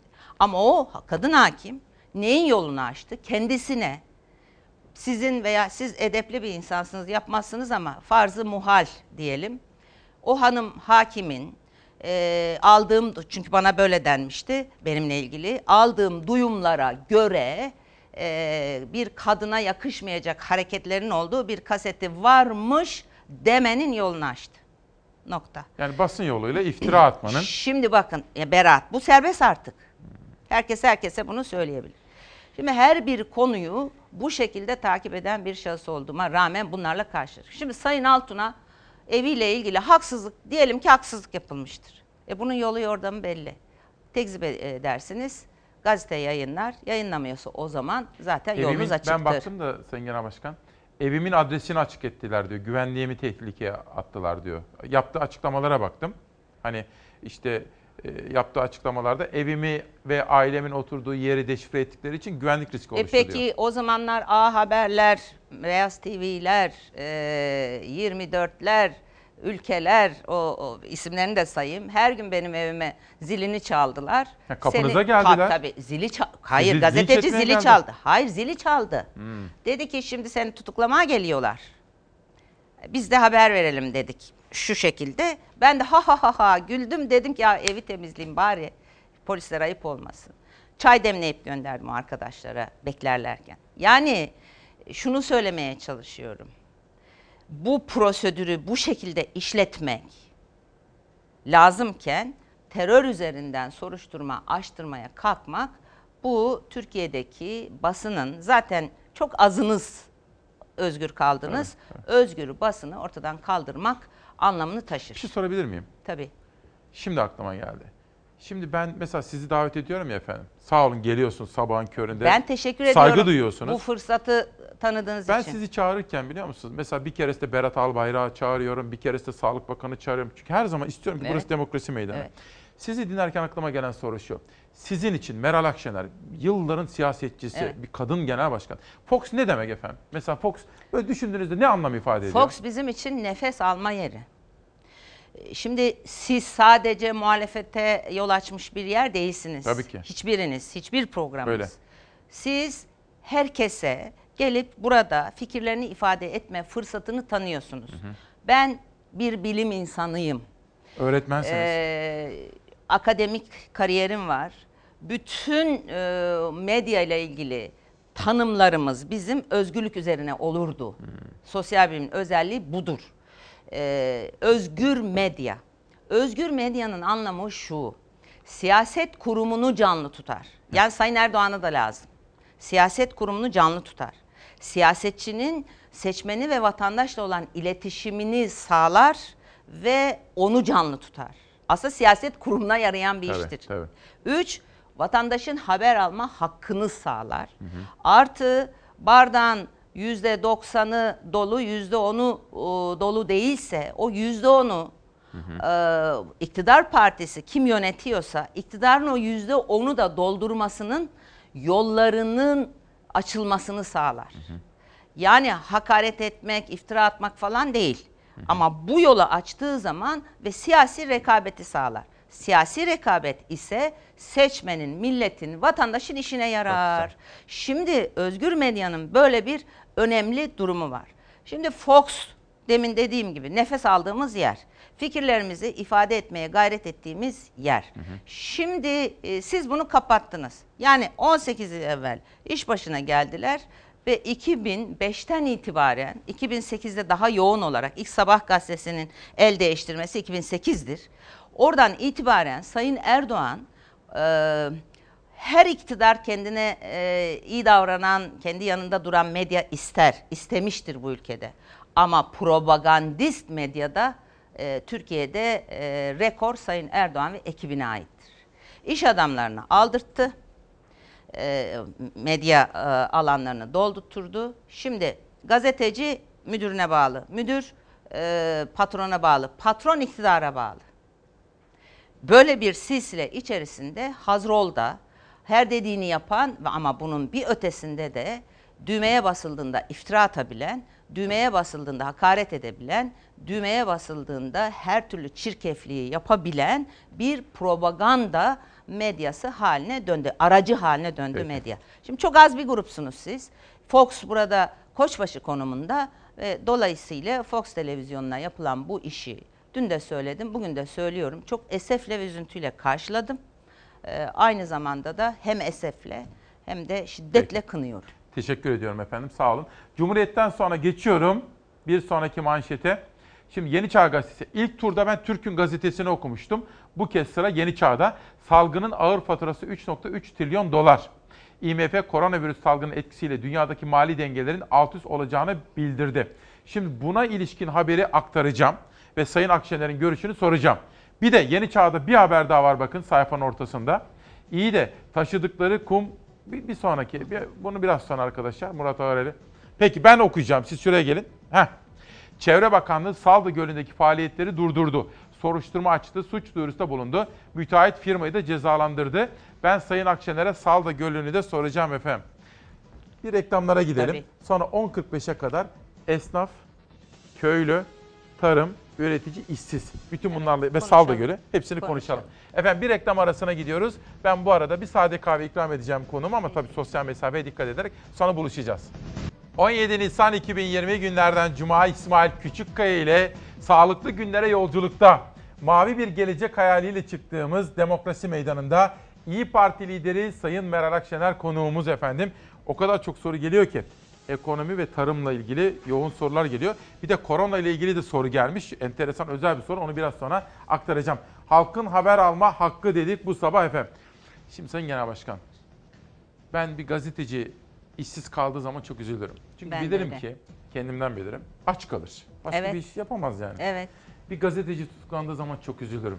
Çok üzülürüm. Çünkü bilirim ki bir gazeteci sustuysa, susturulduysa halk susmuş demektir. Yani Evet. halkın nefes alma kanallarından biri daha tıkanmış demektir. Çok üzülürüm ben. Gel bakalım Savaş. Fotoğrafı ver. Şimdi siyasi görüşleri farklı olabilir Sayın Genel Başkan. Hiç Evet. orasında değilim mesela. Evet, evet. Barış Pehlivan, Barış Terkoğlu, Hülya Kılınç, Murat Ağırel, Aydın Keser, Ferhat Çelik, Hakan Aygün. Onlar şimdi tutuklu gazeteciler ve Türkiye bir infaz sistemi değişikliğiyle 90 bin kişinin tahliye edildiği bir süreci yaşıyor. Siz İyi Parti lideri olarak geçmişte bu ülkede İçişleri Bakanlığı yapmış bir isim olarak bu konudaki yorum ve değerlendirmelerinizi paylaşır mısınız? Şimdi infaz yasasıyla ilgili olarak başından itibaren en net tavrı koyan biziz parti olarak. Dedik ki ne, hangi çalışmayı yaptıysanız, meclise ne getirecekseniz normalde bize ihtiyacınız yok ama ille de bizim de bu işin içinde yer almamızı istiyorsanız bir açık, şeffaf bir biçimde getirin ve kamuoyuyla paylaşın neyi eee, yapacağınızı. Biz önerilerimizi, eleştirilerimizi iletelim. Ondan sonraki fasılda da mecliste görüşülsün. Yani vatandaş bunu bilsin. Nedir ne değildir. Toplum çeşitli kesimleri de bu konuyla ilgili e, fikrini beyan etmiş olsun kanaat önderleri e, yoluyla. Şimdi bu infaz yasasıyla ilgili e, özellikle e, bu çocuk evliliklerine yönelik e, bir maddenin geleceğine dair e, bilgimiz oldu. Sosyal medyaya, basına da düştü. Onunla ilgili ben bir tweet attım. Yani yapmayın diye. Çok ilginç bir biçimde ben çok lince uğramış bir siyasetçiyim ama bu kadar çirkin, benim bedenim ve cinsiyetim üzerinden linç edildiğim ve koskoca yani seçilmiş milletvekilleri, parti yöneticileri, başta Milliyetçi Hareket Partisi'nin yöneticileri olmak üzere AK Parti trolleri devreye girerek ölmüş anama sövüldü. Şimdi bu da çok enteresan bir vaka analizi oldu benim açımdan. Hukuk, hukuk sisteminin en büyük e, özelliği razılık, rıza sistemidir. Şimdi dolayısıyla bu infaz yasasında böyle bir durum olmadı. Birincisi bu. Yani şeffaflık söz konusu olmadı. İki, çok en küçücük bir itiraza çok çirkin bir tavır konuldu. İki. Şimdi kadın e, konusu var. Ben ona e, yani özel bir dikkati olan bir e, siyasetçiyim. E, şimdi bütün e, ceza yasasında eş üzerinden tanımlanmıştır kadın konusu. Dolayısıyla e, yani bir adamın eşi iseniz e, daha yüksek ceza size şiddet bir kadına şiddet uygulanmışsa daha büyük ceza alıyorsunuz. Ama e, bir kadına Yanlış, yanlış. bir işte bakın bir kadına bağı olmayan herhangi bir bağı olmayan bir erkek şiddet uyguladığı zaman bir erkeğin bir erkeğe olduğu gibi normal bir şiddet vakası gibi tanımlanmış. Biz komisyonda eş tanımından çıkarıp kadın tanımı olsun diye bir önerge verdik. İyi Parti olarak. İyi Parti olarak. Yalvar yakar olduk ve bu reddedildi. Güzel. Şimdi bunu burada bıraktıktan sonra bu infaz yasasının eee, bir tek ya örnek üzerinden Lütfen, gidelim diye. lütfen efendim. Şimdi ne oldu? Mevcut durumdaki örnekleri ben buradan bakarak söyleyeceğim. Mesela rüşvet. Bir kişi 1 milyon lira rüşvet aldı, devlete zarara uğrattı. 4 ila 12 yıl cezası var Tamam. bunun. Diyelim ki 4 yıl ceza verildi. Eski düzende 2 yıl 8 ay yatarı oluyor ve çıkıyor. Son yıl denetimli serbestlik dışarıda geçiyor. Sonuç 1 yıl 8 ay yatıp çıkıyor bu şahıs. 1 milyon Tamam. TL'de cebine koydu bu arkadaş. Yeni düzenlemede aynı kişi 2 yıl yatarı çıkıyor. Suç 30 Mart 2020'den önce işlenmişse denetimli serbestlik 3 yıl olduğu için hiç yatmıyor. Ve e, suç o- e, bir yıl denetimli serbestlik oluyor. Bir yıl yatarı oluyor. Pardon. Bunun da bir ayını kapalı 11 ayını açık cezaevinde yatıyor. Yani en kötü ihtimal bir yıl yatarak 1 milyon TL'yi cebine koyuyor çıkıyor. Şimdi bunun önüne geçmek için de bu yatar matar kısımlarına bir şey demedik biz. Dedik ki bu 1 milyon TL'lik rüşveti iade etsin. Dedik ki sen, diyelim ki sizi dolandırdılar, beni dolandırdılar. Benim hak uğradığım hak kaybını tazmin etsin. Evet, bu parayı Hmm. iade etsin. Tamam. Dedik, bu da reddedildi. Bir e, maalesef yani bu, bunlar reddedildi. Şimdi bir şey daha var çok ilginç. Şimdi e, bir yıl yatıyor ilgili kişi 1 milyon TL'yi cebine koyuyor. Siz ya- yani telef oluyorsunuz çalışırken, bizler telef oluyoruz çalışırken. Ee, yani taksiciler bizden bahsedin İsmail Bey'le konuşun, Evet, bahsedin tamam. dediler. Muhtarlar bizden konuşun, bahsedin dediler. Ee, asgari ücretle çalışan insanlarımız var. Yövmiye ile çalışan insanlarımız var. Bir yıl hapis yatıp 1 milyon TL kazanabilme ihtimali Türkiye'de nedir? Günahtır. Şimdi bu. Bir şey daha var. Mesela çok ilginçtir. Ee, meslek haline getirilen suçlar diye bir kavram var. Hırsızlık, ihaleye fesat karıştırma, rüşvet, tehdit, şantaj, dolandırıcılık, zimmet, sahtecilik, hürriyeti tehdit, kasten yaralama, gasp, kadın cinayeti gibi konularda da insanlar e, bu infaz yasasından faydalandılar. Şimdi enteresan bir şey oldu. Bu da bir vaka analizi. Hukukun en önemli özelliklerinden birisi vaka analizleri yaparak öğrenirler. Rize'de çok üzüldüm. Fındıklı AK Parti ilçe başkan yardımcısı Gamze Pala isimli bir kızımız cinayete kurban gitti. Maalesef. Erkek vahşetine. Evet, şimdi bu ne olacak? Allah rahmet eylesin bu kızımıza, mekanda cennet olsun. Şimdi katil kasten öldürme suçundan yargılanacak. Yeni düzenlemede Gamze katilin eşi olmadığı için kadın olması sebebiyle ağırlaştırma sebebi olarak kadın olması kabul edilmeyecek. Böyle Dolayısıyla şey olabilir mi? ağırlaştırılmış müebbet almayacak bu katil. Şimdi zaten başınız dertte olduğu için bir şey söylemiyorum bu insana. Dolayısıyla e, müebbet hapis alacak. 36 yıl ceza alıp 30 yıl yap- yatmak yerine 30 yıl ceza alıp 24 yıl yatacak. İhal, tahrik vesaire gibi e, konular gündeme alınarak 15 yıla düşecek yatarı.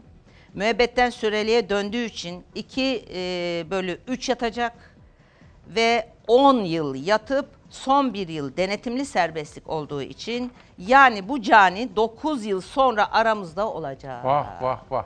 Ya bir kadını öldürdü. Evet ve Fındıklı'ya sonra- geri dönecek. 9 sene sonra Bu yeni Fındıklı'ya- düzenleme nedeniyle. Tabii tabii tabii dönecek.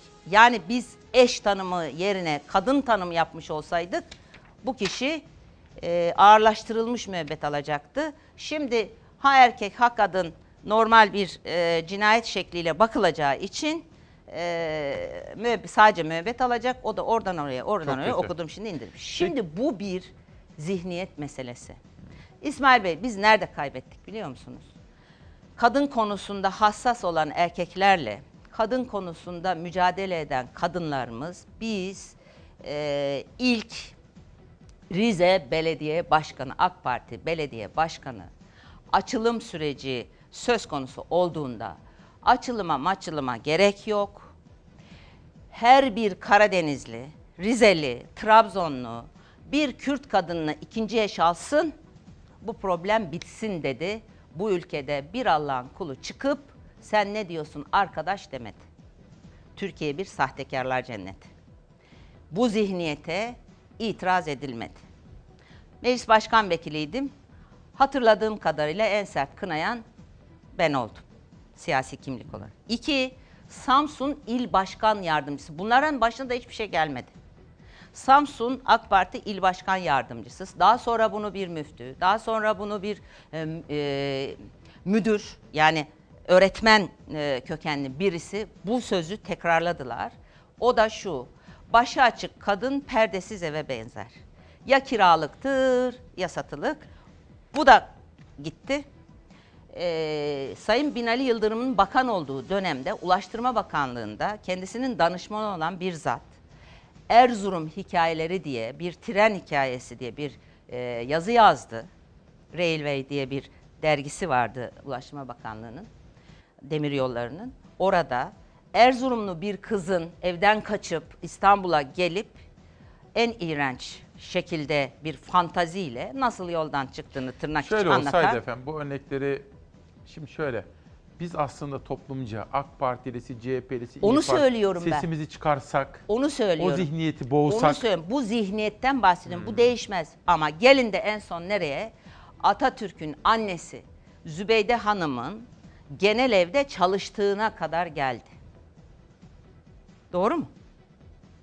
Şimdi ki benim e, babamın ailesi Atatürk'ün ailesini bilir. Bir göçmen kadınısınız, Evet, bir göçmen bakın çocuğusunuz. tanırlar. Yani fizik olarak tanırlar, bilirler birbirlerini. Şimdi e, burada da gök kubbe inmedi.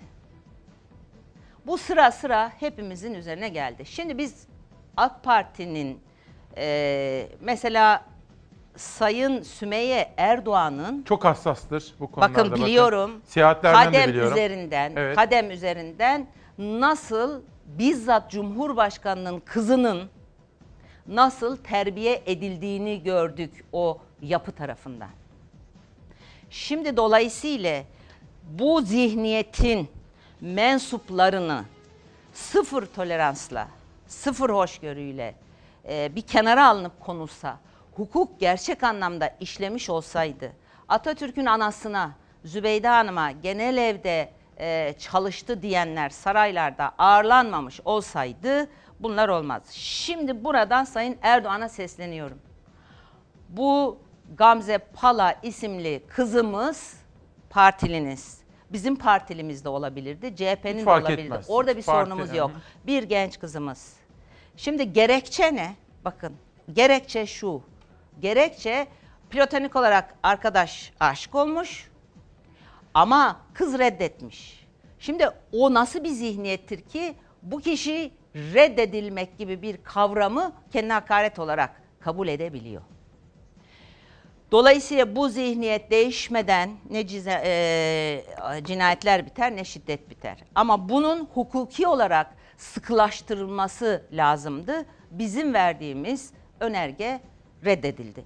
Bunu çok Aslında kritik bulmuştuk. Bütün bu bütün bu e, yapıyı değiştirmek için aslında işbirliği yapmamız gerek. Evet. Hatta keşke buraya Sümeyye Erdoğan gelseydi. İyi tanıyorum kendisini. Ben de tanırım. Bu konudaki hassasiyetini biliyorum. Evet. Keşke konuşsak mesela. Hepsini böyle aslında bu mesele parti meselesi olmaktan Hayır çıktı. değil.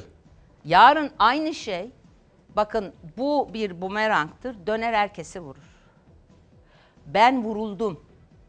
Kocasını aldattı iftirasıyla vuruldum. Bu beden üzerine. Bu çok ağır bir şiddetti benim için. Torun sahibi bir kadına yapıldı. Ama hiç kimse zaten. Hayır, hayır o konu o değil ama yapılabildiğini söylüyorum. 38 yaşında politikaya başladığımda ben yani e, fiziğim, coğrafyam, cinsiyetim üzerinden bir tanıma hiç rastlamadım. Ama e, yani gençken rastlamadım. Bir siyasi rekabet çerçevesi içinde e, gitti işler. Peki. Ama buna karşılık bugün bir eleştiri yaptığım zaman benim siyasi e, olarak yaptığım eleştiriye siyasi olarak çemkirilebilir. Aslında bu kadına Yanlış karşı bulunabilir. Elbette onu Kadına söylüyorum. karşı şiddet bu. Onu söylüyorum. Ha ben ağlayamadığım için mal edemiyorum ama benim bulunduğum pozisyonda yapı itibariyle korkak bir tip değilim ben. Dolayısıyla yetişme şartlarım öyleydi. Ee, yani bu bana yapılıyorsa Peki. kim bilir kim bilir o genç kadınlara neler yapılıyordur. Şimdi Dolayısıyla bu zihniyetin değişmesi lazım. Peki. Önce de bu işin Sayın Erdoğan'ın dikkatine sundum ve e, bu konuya el koyması Peki. lazım. Bunu kapatalım, ekonomiye geçelim. Bu konudaki çağrımı yinelemek isterim. AK Partilisi, CHP'lisi, İyi Partilisi, HDP'lisi hepimiz işbirliği yapalım. Ve aslında kadın erkek eşitliğini, yurttaş eşitliğini bu ülkede de sağlayalım efendim. Ve birbirimize böyle iftiralar atmayalım, kadına karşı şiddet uygulamayalım, işte kadın siyasetçiyi linç etmeyelim. Bunun gibi örnekleri... Cinsiyeti üzerinden. Cinsiyeti üzerinden. Siyasi olarak linç edilsin. Orada bir sorun yok. Peki. Siyasi argümanlarla. Şimdi de peki meselenin bu koronavirüsle ilgili mücadelede piyasalara şöyle bir bakalım. İyi Parti liderine bu konuda soracağım sorular var. Piyasalarda koronavirüs dalgalanması yaşandı. Altın fiyatları rekor kırdı. Dolar zirveden döndü. Döviz kurlarında ve altında zirvenin ardından gevşeme yaşandı. Koronavirüs pandemisi tüm dünyada ekonomilere zarar verdi. Amerika'da sadece bir ayda 22 milyon kişi işini kaybetti. Dünya genelinde işini gelirini kaybedenlerin sayısı hızla yükselmeye başladı. Piyasalarda ise koronavirüs fiyatlaması devam ediyor. Elinde parası olan güvenli liman olarak gördüğü altına yöneldi. Küresel çapta altın fiyatları yükseldi. Altın lira karşısında da rekor üstüne rekor tazeledi. Dün gram altın 382 lirayı, çeyrek altın 632 lirayı gördü. Zirveyi gören altın düşüşe geçti, gevşeme yaşandı. Cuma sabahına gram altın 379, çeyrek altınsa 624 lirayla başladı. Son 20 ayın en yüksek seviyesini gören dolarda da hafif de olsa düşüş vardı. Dün 6 lira 94 kuruşu gören dolar yeni güne 6 lira 91 kuruşla başladı. Euro'da dolar gibi bir seyir izledi. 7 lira 55 kuruşun üzerine çıkan Euro, Cuma gününde bankalar arası piyasada 7 lira 52 kuruştan işlem görüyor. Sayın Akşener şimdi kadınlarımızdan yoğun olarak teşekkür ve ağlıyoruz. Hipnoz olmuşçasına izliyoruz diyen çok mesaj var. Bir de gazeteci arkadaşım Hadi Özçık diyor ki Sümeyye Erdoğan'la ilgili söylediği tam olarak anlaşılmadı. Sümeyye Erdoğan'ı kim nasıl terbiye etti diye soruyor gazeteci Hadi Özçık. Şimdi Sayın e, Sümeyye Erdoğan Bayraktar Kadem e, organiz- organizasyonunun içinde ve e, başat aktörlerinden birisiydi. Hala da içinde Başkan diye biliyorum. şu anda. Hala da biliyorum. Kadın konusunda çok hassas Evet. bir hanımefendidir. Sayın Emine Erdoğan da öyledir. Öyledir.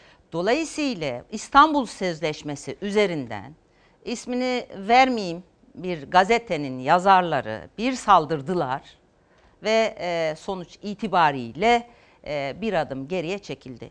Demem o ki Sayın Erdoğan'ın yani her şeyin hakimi e, karizma lider diye tırnak içi kabul edilen Sayın Erdoğan'ın kızının ve hem onun şahsı yer aldığı hem e, derneği İstanbul Sözleşmesi üzerinden e, inanılmaz çirkin suçlamalarla karşı karşıya kaldılar ve yapacakları hiçbir şey olmadı. Demem o ki Sayın Erdoğan böyle bir çirkin zihniyet tarafından e, kontrol altında tutuluyor gibi kadın konusunda bir izlenim bizlerde oluşuyor. Ki Sayın Söylemeye Erdoğan- çalıştığım budur. Sayın Erdoğan'ın kendi kızı Evet. bile bir Evet. baskı altında kalabiliyor böyle Evet, bir şey. onu söylemeye Anladım. çalıştım. Şimdi oldu. Evet. Şimdi efendim bu meselenin ekonomi bölümünü biraz anlatır mısınız?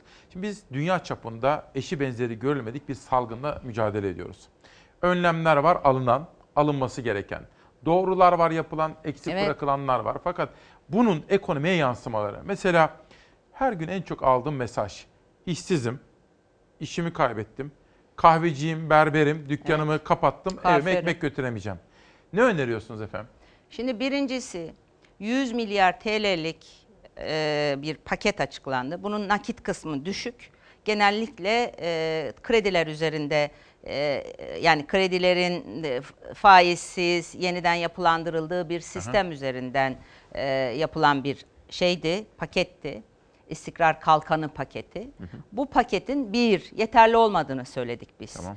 İki, e, bizim ekonomi e, ve kalkınma başkanlığımızın yaptığı hesaplara göre e, en az 10-11 civarında e, benim e, arkadaşlarımla yaptığım tartışmadan 7 ile 10-11 arasında bir aralıkta bir paketin nakit paketinin açıklanması gerektiğini söyledik biz.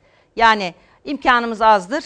%7'si olur tüm e, gayri safi milli hasılamızın %7'si ya da e, 10-11 hani iyidir Tamam. durumumuz 10-11 civarında bir yardım paketinin açıklanması gerektiğini özellikle KOBİ'lere ve esnafa.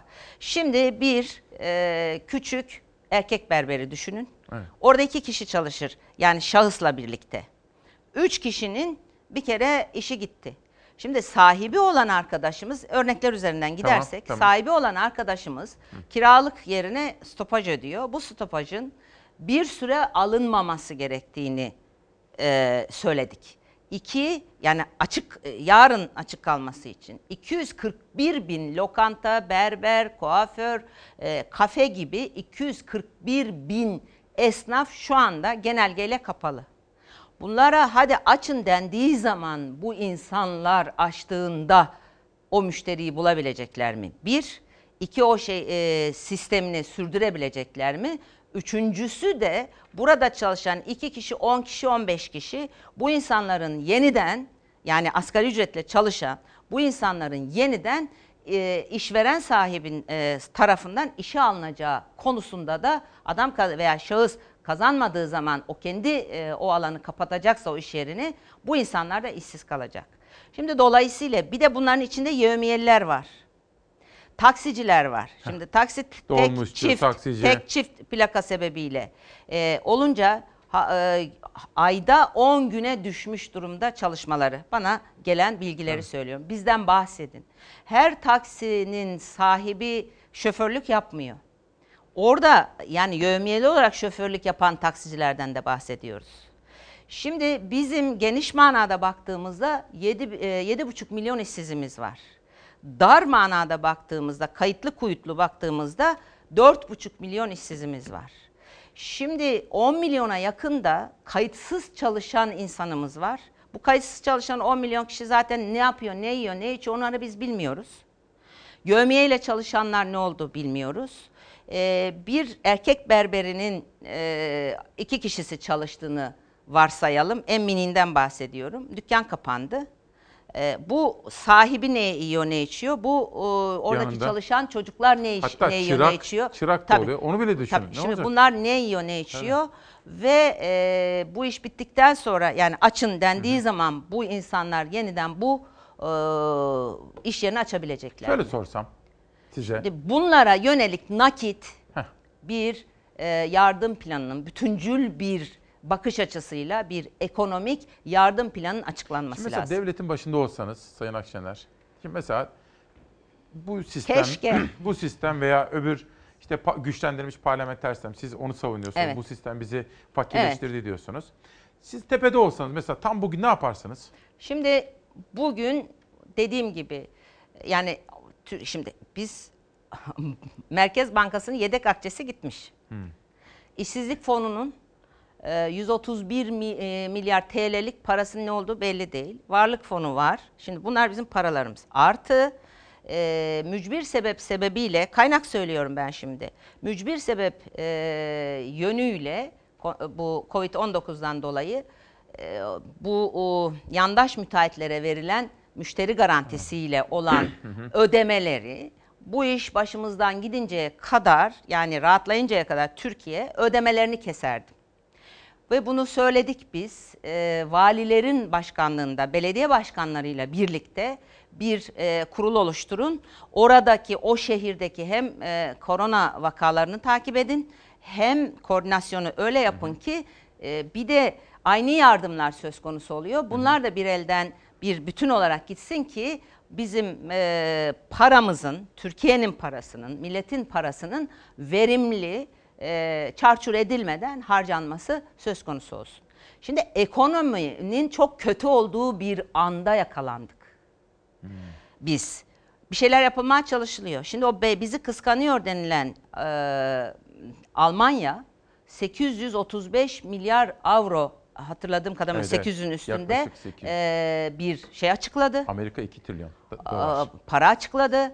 Japonya yüzde yirmisini, gelirinin yüzde yirmisini e, dağıtacağını aman oturun. Şey aynı şekilde e, Kanada aynı şekilde. Şimdi bizim bu 100 milyar TL'lik paranın 2 milyar TL'si işte garip gureba diyelim ihtiyaç sahiplerine keş olarak gidecek, nakit olarak gidecekti. Orada da bir karışıklık var. Bir bakan çıkıyor 2 milyon 300 bin aileye kişiye yardım ettik diyor. Öbürü daha başlamadık planlaması yapılıyor diyor. Şimdi bu keşmekeş e, problemli olan, kırılgan olan ekonominin e, der, problemlerin derinleşmesini sağlıyor. Ben olsam derhal bütün siyasi partilerin temsilcileriyle birlikte, ekonomist temsilcileriyle birlikte bir kurul kurarım. Bütüncül bir ekonomik e, program hazırlarım ve bu programın uygulanması açısından e, ortak aklı işletirim.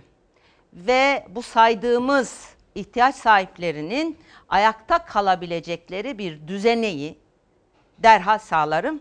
Çünkü bu ülke bizim, aynı gemideyiz. Bu gemiden inmek e, hiçbirimizin harcı değil. Peki. Şimdi bir dünyaya bir bakmak istiyorum efendim. Dünya, İtalya ve İspanya'ya şöyle bir gidelim. Dönüşte de biraz böyle tarım, tarımı sormak Evet, o istiyorum çok size. önemli. Tarım benim en çok önem verdiğim konulardan bir tanesi. İtalya ve İspanya'da korona ile mücadele kapsamında en son gelinen noktada güncel durum. İtalya'nın bir yardım eline ihtiyacı olduğunda birçok ülke zamanında orada değildi. Avrupa Komisyonu Başkanı Ursula von der Leyen İtalya'dan özür dilenmesi gerektiğini ifade etti. Avrupa'da virüsten en sert darbeyi alan İtalya ve İspanya'da salgın artık hız kesti. Ancak virüsün sebep olduğu can kayıpları her gün artıyor. Karantinada olan iki ülke de ekonomilerini toparlamak adına ilk adımları atmaya başladı. İtalya'da bir günde gerçekleşen can kayıpları azaldı. Bugüne kadar 22.170 kişi koronavirüs sebebiyle yaşamını yitirdi. 100 binden fazla aktif vakanın bulunduğu ülke bir aydan fazladır karantina altında. Virüsün tespit edildiği kişiler içinse zorunlu izolasyon süresi 14 günden 28 güne uzatıldı. Avrupa Komisyonu Başkanı Ursula von der Leyen gündemini Avrupa'nın yaşadığı ekonomik krizi aldı. Ardından İtalya'nın yaşadığı trajediye değindi. Kimse İtalya'nın en çok ihtiyacı olduğunda yanında değildiği itirafında bulundu. Evet, kimsenin salgına hazır olmadığı doğru. Birçok ülkenin İtalya'nın bir yardım eline ihtiyacı olduğunda yanında olmadığı da doğru. Bunun için bütün Avrupa İtalya'ya içten bir özür borçlu. İtalya artık sıkı karantina kurallarını gevşetmeye hazırlanıyor. Ülkede eczane ve market dışında kapalı olan ticari işletmeler yavaş yavaş açılmaya başladı. Açılan butik dükkanlar kameralara yansırken dükkan sahipleri tedbirler konusunda dikkatliydi.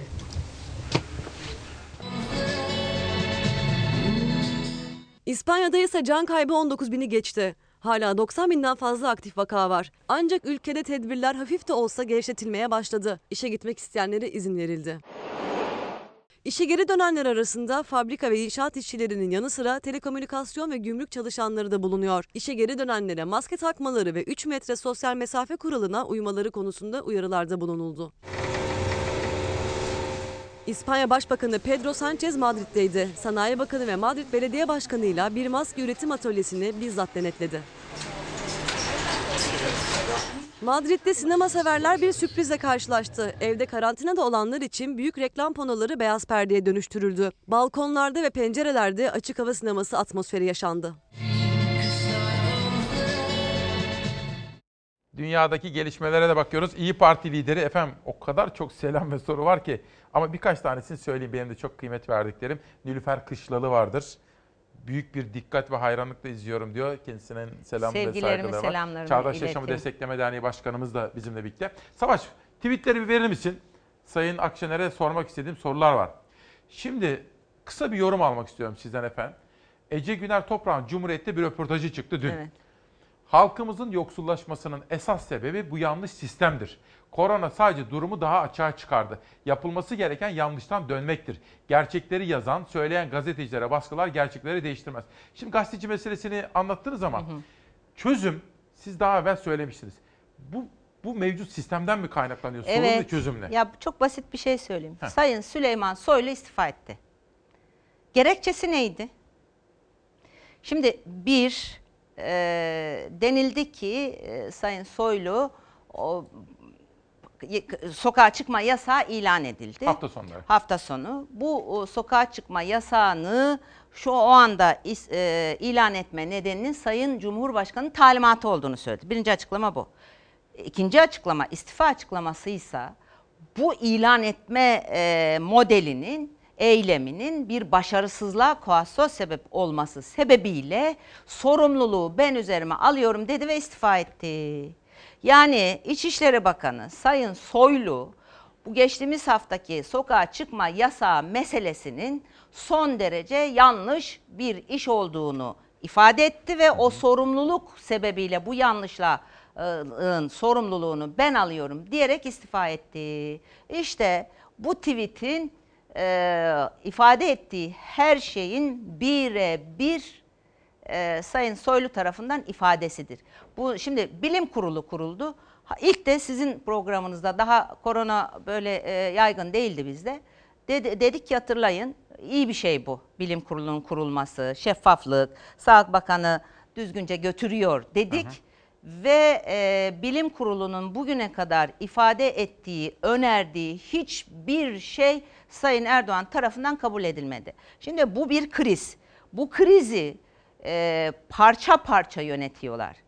Demin sizin de ifade ettiğiniz gibi. Yani bir kriz oluyor, o krizin de yönetilemediği için ikinci bir krize sebep oluyor. Bu atlanıyor, onun yönetimine geçiliyor. Halbuki bütüncül bir manada. Yani Güney Kore örneğine bakılsın. Japonya örneğine bakılsın, Almanya e, örneğine bakılsın. Biz şanslıyız, geç geldi bize.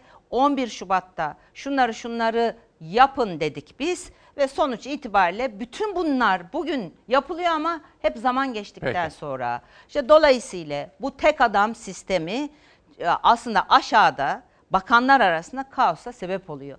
Bu sistemin başında Sağlık Bakanı olmalı ve İçişleri Bakanlığı zaten içinde yer alacak, Adalet Bakanlığı yer alacak, Tarım Bakanlığı yer alacak, hatta Dışişleri Bakanı da yer alacak. Mesela enteresan bir şey var. Siyaset iletişiminin dışına çıkamadı arkadaşlar. Şeyin söylediği, Dışişleri Bakanlığı söyledi. Kendi ihtiyacımız var, 25 ülkeye biz e, yardım yapıyoruz dedi. Kendi ihtiyacımız var. Evet. evet. Şimdi efendim gazetecileri konuştuk. Bir de İyi Partili Ümit Özdağ MİT fezlekesi. Ya şimdi bakın nereden baksanız vahim. MIT bütün ülkelerin yani MIT'in karşılığı olan eee, kurumlar bütün ülkelerin en gizlediği elemanının, yöneticilerinin fotoğrafının bulunmadığı kurumlardır. Şimdi siz MIT'in bir mensubunun Libya'da şehit olduğunu eee, öğreniyorsunuz. Nasıl öğreniyorsunuz? Yani bu faş ediliyor. Siz etmiyorsunuz onu. Faş ediliyor. Ne yapılıyor? Bir cenaze töreni yapılıyor. Bu cenaze törenine oradaki bütün siyasi partilerin temsilcileri davet ediliyor. Ve belli oluyor. Belli olduktan sonra Sayın Özdağ bu konuda bir açıklama yapıyor mecliste. İlginç bir şekilde Murat Ağırel ve Barışlar e, da aynı konuda. Yazıyorlar. yazıyorlar. Şimdi ortaya çıkmış bir haberin yani çıkaranın çıka- bu o, mekanizmanın sorgulanması, sorunların bulunması gerekirken bu ortaya çıkarılan, deşifre edilen bu o, konunun dile getirilmesinde yer alan arkadaşların gazeteciler açısından hı. söylüyorum e, hapse atılmasının ve Sayın Özdağ'da bir Fezleke e, geliyor. fezleke getirilmesinin ilk önce MIT dediğimiz Türkiye'nin en önemli kurumlarından, istihbarat kurumlarından birini çok zor duruma bırakır. Buradan devlet ciddiyetinin e, yerine getirilmesini istiyorum. Ciddiyet sorunumuz var bizim. Peki. Sayın Özdağ e, bizim e, arkadaşımızdır. İyi Parti bir ailedir. Dolayısıyla bir aile ferdimizi korkutma çalışmalarının, bir aile ferdimizi haksız yere e, böyle bir noktada aynı Fox'a yapılanın benzeri ya korkutmak amaçlı Gözdağı bir veriyor. gözdağı vermenin e, doğru Ama olmadığını efendim bakın Fox'taki durum ne biliyor musunuz? Ben yayın yönetmenimi aradım. Şimdi bu bizim ilk başımıza gelen değil. Çok Tabii. biz daha ifade Bizzat etmiyoruz. siz- Bakın, bizzat siz- bizzat çok tabii. yaşadık da Ki biz ben sizi sanıyorum 20 yaşındaydınız Tabii, tanıdığımda. hiç dile getirmeyiz ama dedim ki Doğan dedim. Bunun mali portresi ne bize? Ya biraderim sorma dedi. Bak efendim biz bizim holdinglerimiz falan yok. 10 milyon liralık maddi durumu da var biliyor musunuz? Bakın koronavirüste mücadele ediliyor. Evet. Ve bu ne demek biliyor musunuz efendim? Bu, bu susturmak, boğmak demek. 10 milyon lira efendim bakın. Şimdi bakın yanlış Böyle olan şey ne biliyor musunuz? yani. Şimdi Fox Haber Sizin programınız, diğer program özellikle habere dair bütün programlarımız programlarınız Türkiye'nin en çok izlenen programları. Evet. Şimdi siz yasaklandınız. Fatih Bey yata- yasaklandı. Fox bir süre kapatıldı. Varsayalım yani en, uç Tamam. örnekleri söylüyorum. Yahu sizi izleyen seyirci A Haber'i mi izleyecek? A Haber'i mi izleyecek? Bunu mu yapacaklarını zannediyorlar? Yanlışlık burada. Yanılsama burada. İşte burada ciddiyetsizlik. Şimdi 2016 yılında benle ilgili bir dosya açılmış hala duruyor. Bunların tamamı Sayın Özdağ'ınki de dahil, sizinki de dahil olmak üzere, e, bu gazetecilerin içeri alınması da dahil olmak üzere hepsi e, gözdağı verip korkutmak amaçlı. Peki. Şimdi buradan bir efendim, sonuç şu alınamaz. Tarım Evet. atlamak istemiyorum çünkü Evet çok önemli. gıda krizi söz konusu olabilir. Üretici ne yapacak? Ürettiğini satabilecek mi? Maliyetleri ne olacak? Çözüm öneriniz nedir? Şimdi e, 51 yaş köylerde yaşayan insanların yaş ortalaması. %7 köy nüfusu. Hı hı. Ve e, borçlu, çiftçi borçlu. Kayıtlı çiftçi 2 milyon 100 bin e, civarında. Borçları var. E, ve gıda e, o kadar önemli ki geçen programda da söylemiştik. Birlikte söyledik. Mart, Nisan, Mayıs endüstriyel e, bitkilerin ekim tarihleri. E, Rize'de, Karadeniz bölgesinde, e, Trabzon'da, Giresun'da, Ordu'da fındık artı çay toplanması gerekecek.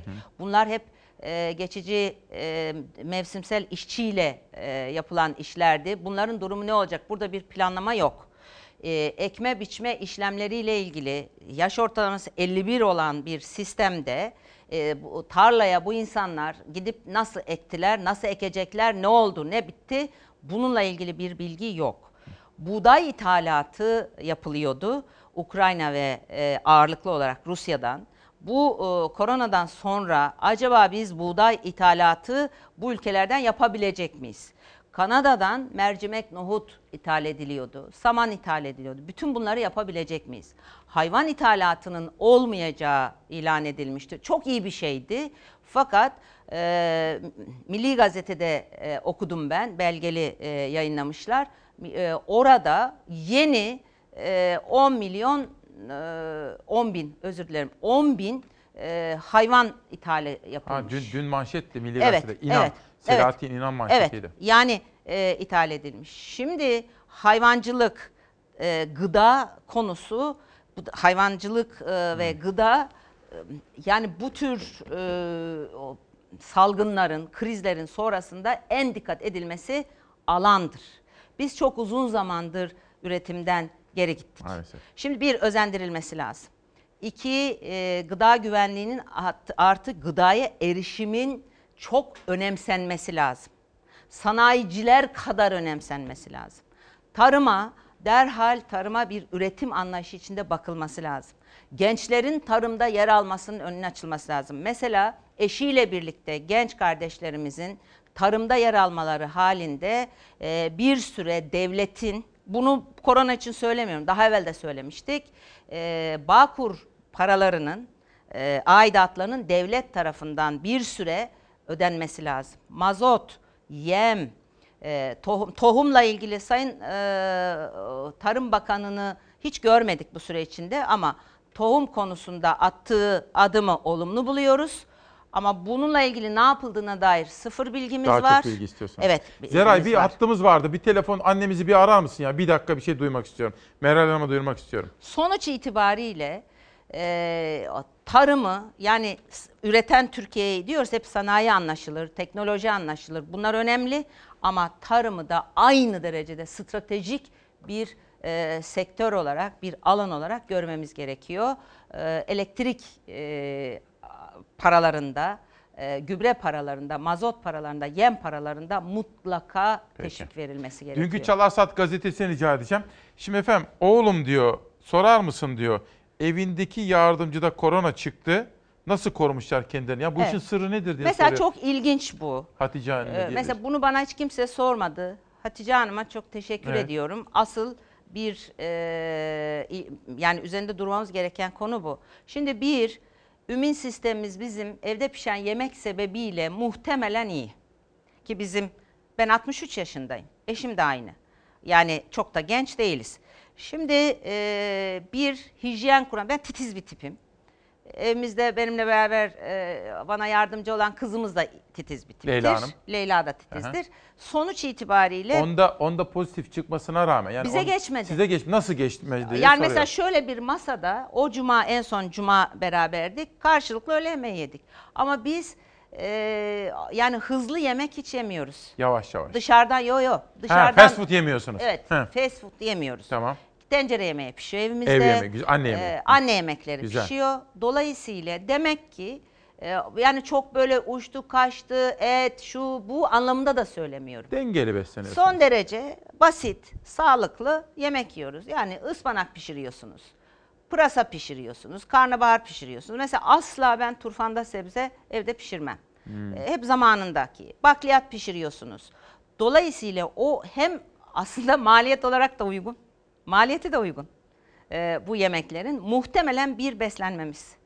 İki, e, titizliğimiz, hijyen kurallarına uymamız. E, üçüncüsü de Allah korumuş. Peki bağışıklığınız güçlüymüş. Ama şey asıl yani Şimdi yemeğe dikkat edilsin. Sayın Akşener bütün dünyada büyük çalkantılar var. Bu salgınla ilgili. Dün bir haber yaptık. Biz gazete yaptık. Verir misiniz arkadaşlar? Şimdi ajanslarda böyle bir haber çıktı. Ben bunu gazete yaptım. Biz biliyorsunuz Evet. kadının siyasetteki... Evet biliyorum. Mesela ben Türkiye'yi kadınların yönetmesi ist- İnşallah. isterim. Şimdi bakın İnşallah. Hong Kong'da, Yeni Zelanda, İzlanda, Almanya ki Almanya Başbakanı şu an dünyanın en iyi lideri gibi gözüküyor. Evet. Norveç'te, Finlandiya, Danimarka, Tayvan. Şimdi koronavirüsle mücadele eden ülkelere baktıkları zaman en iyi, en etkili mekanizmanın kadınların yönetildiği ülkelerde olduğunu söylüyor.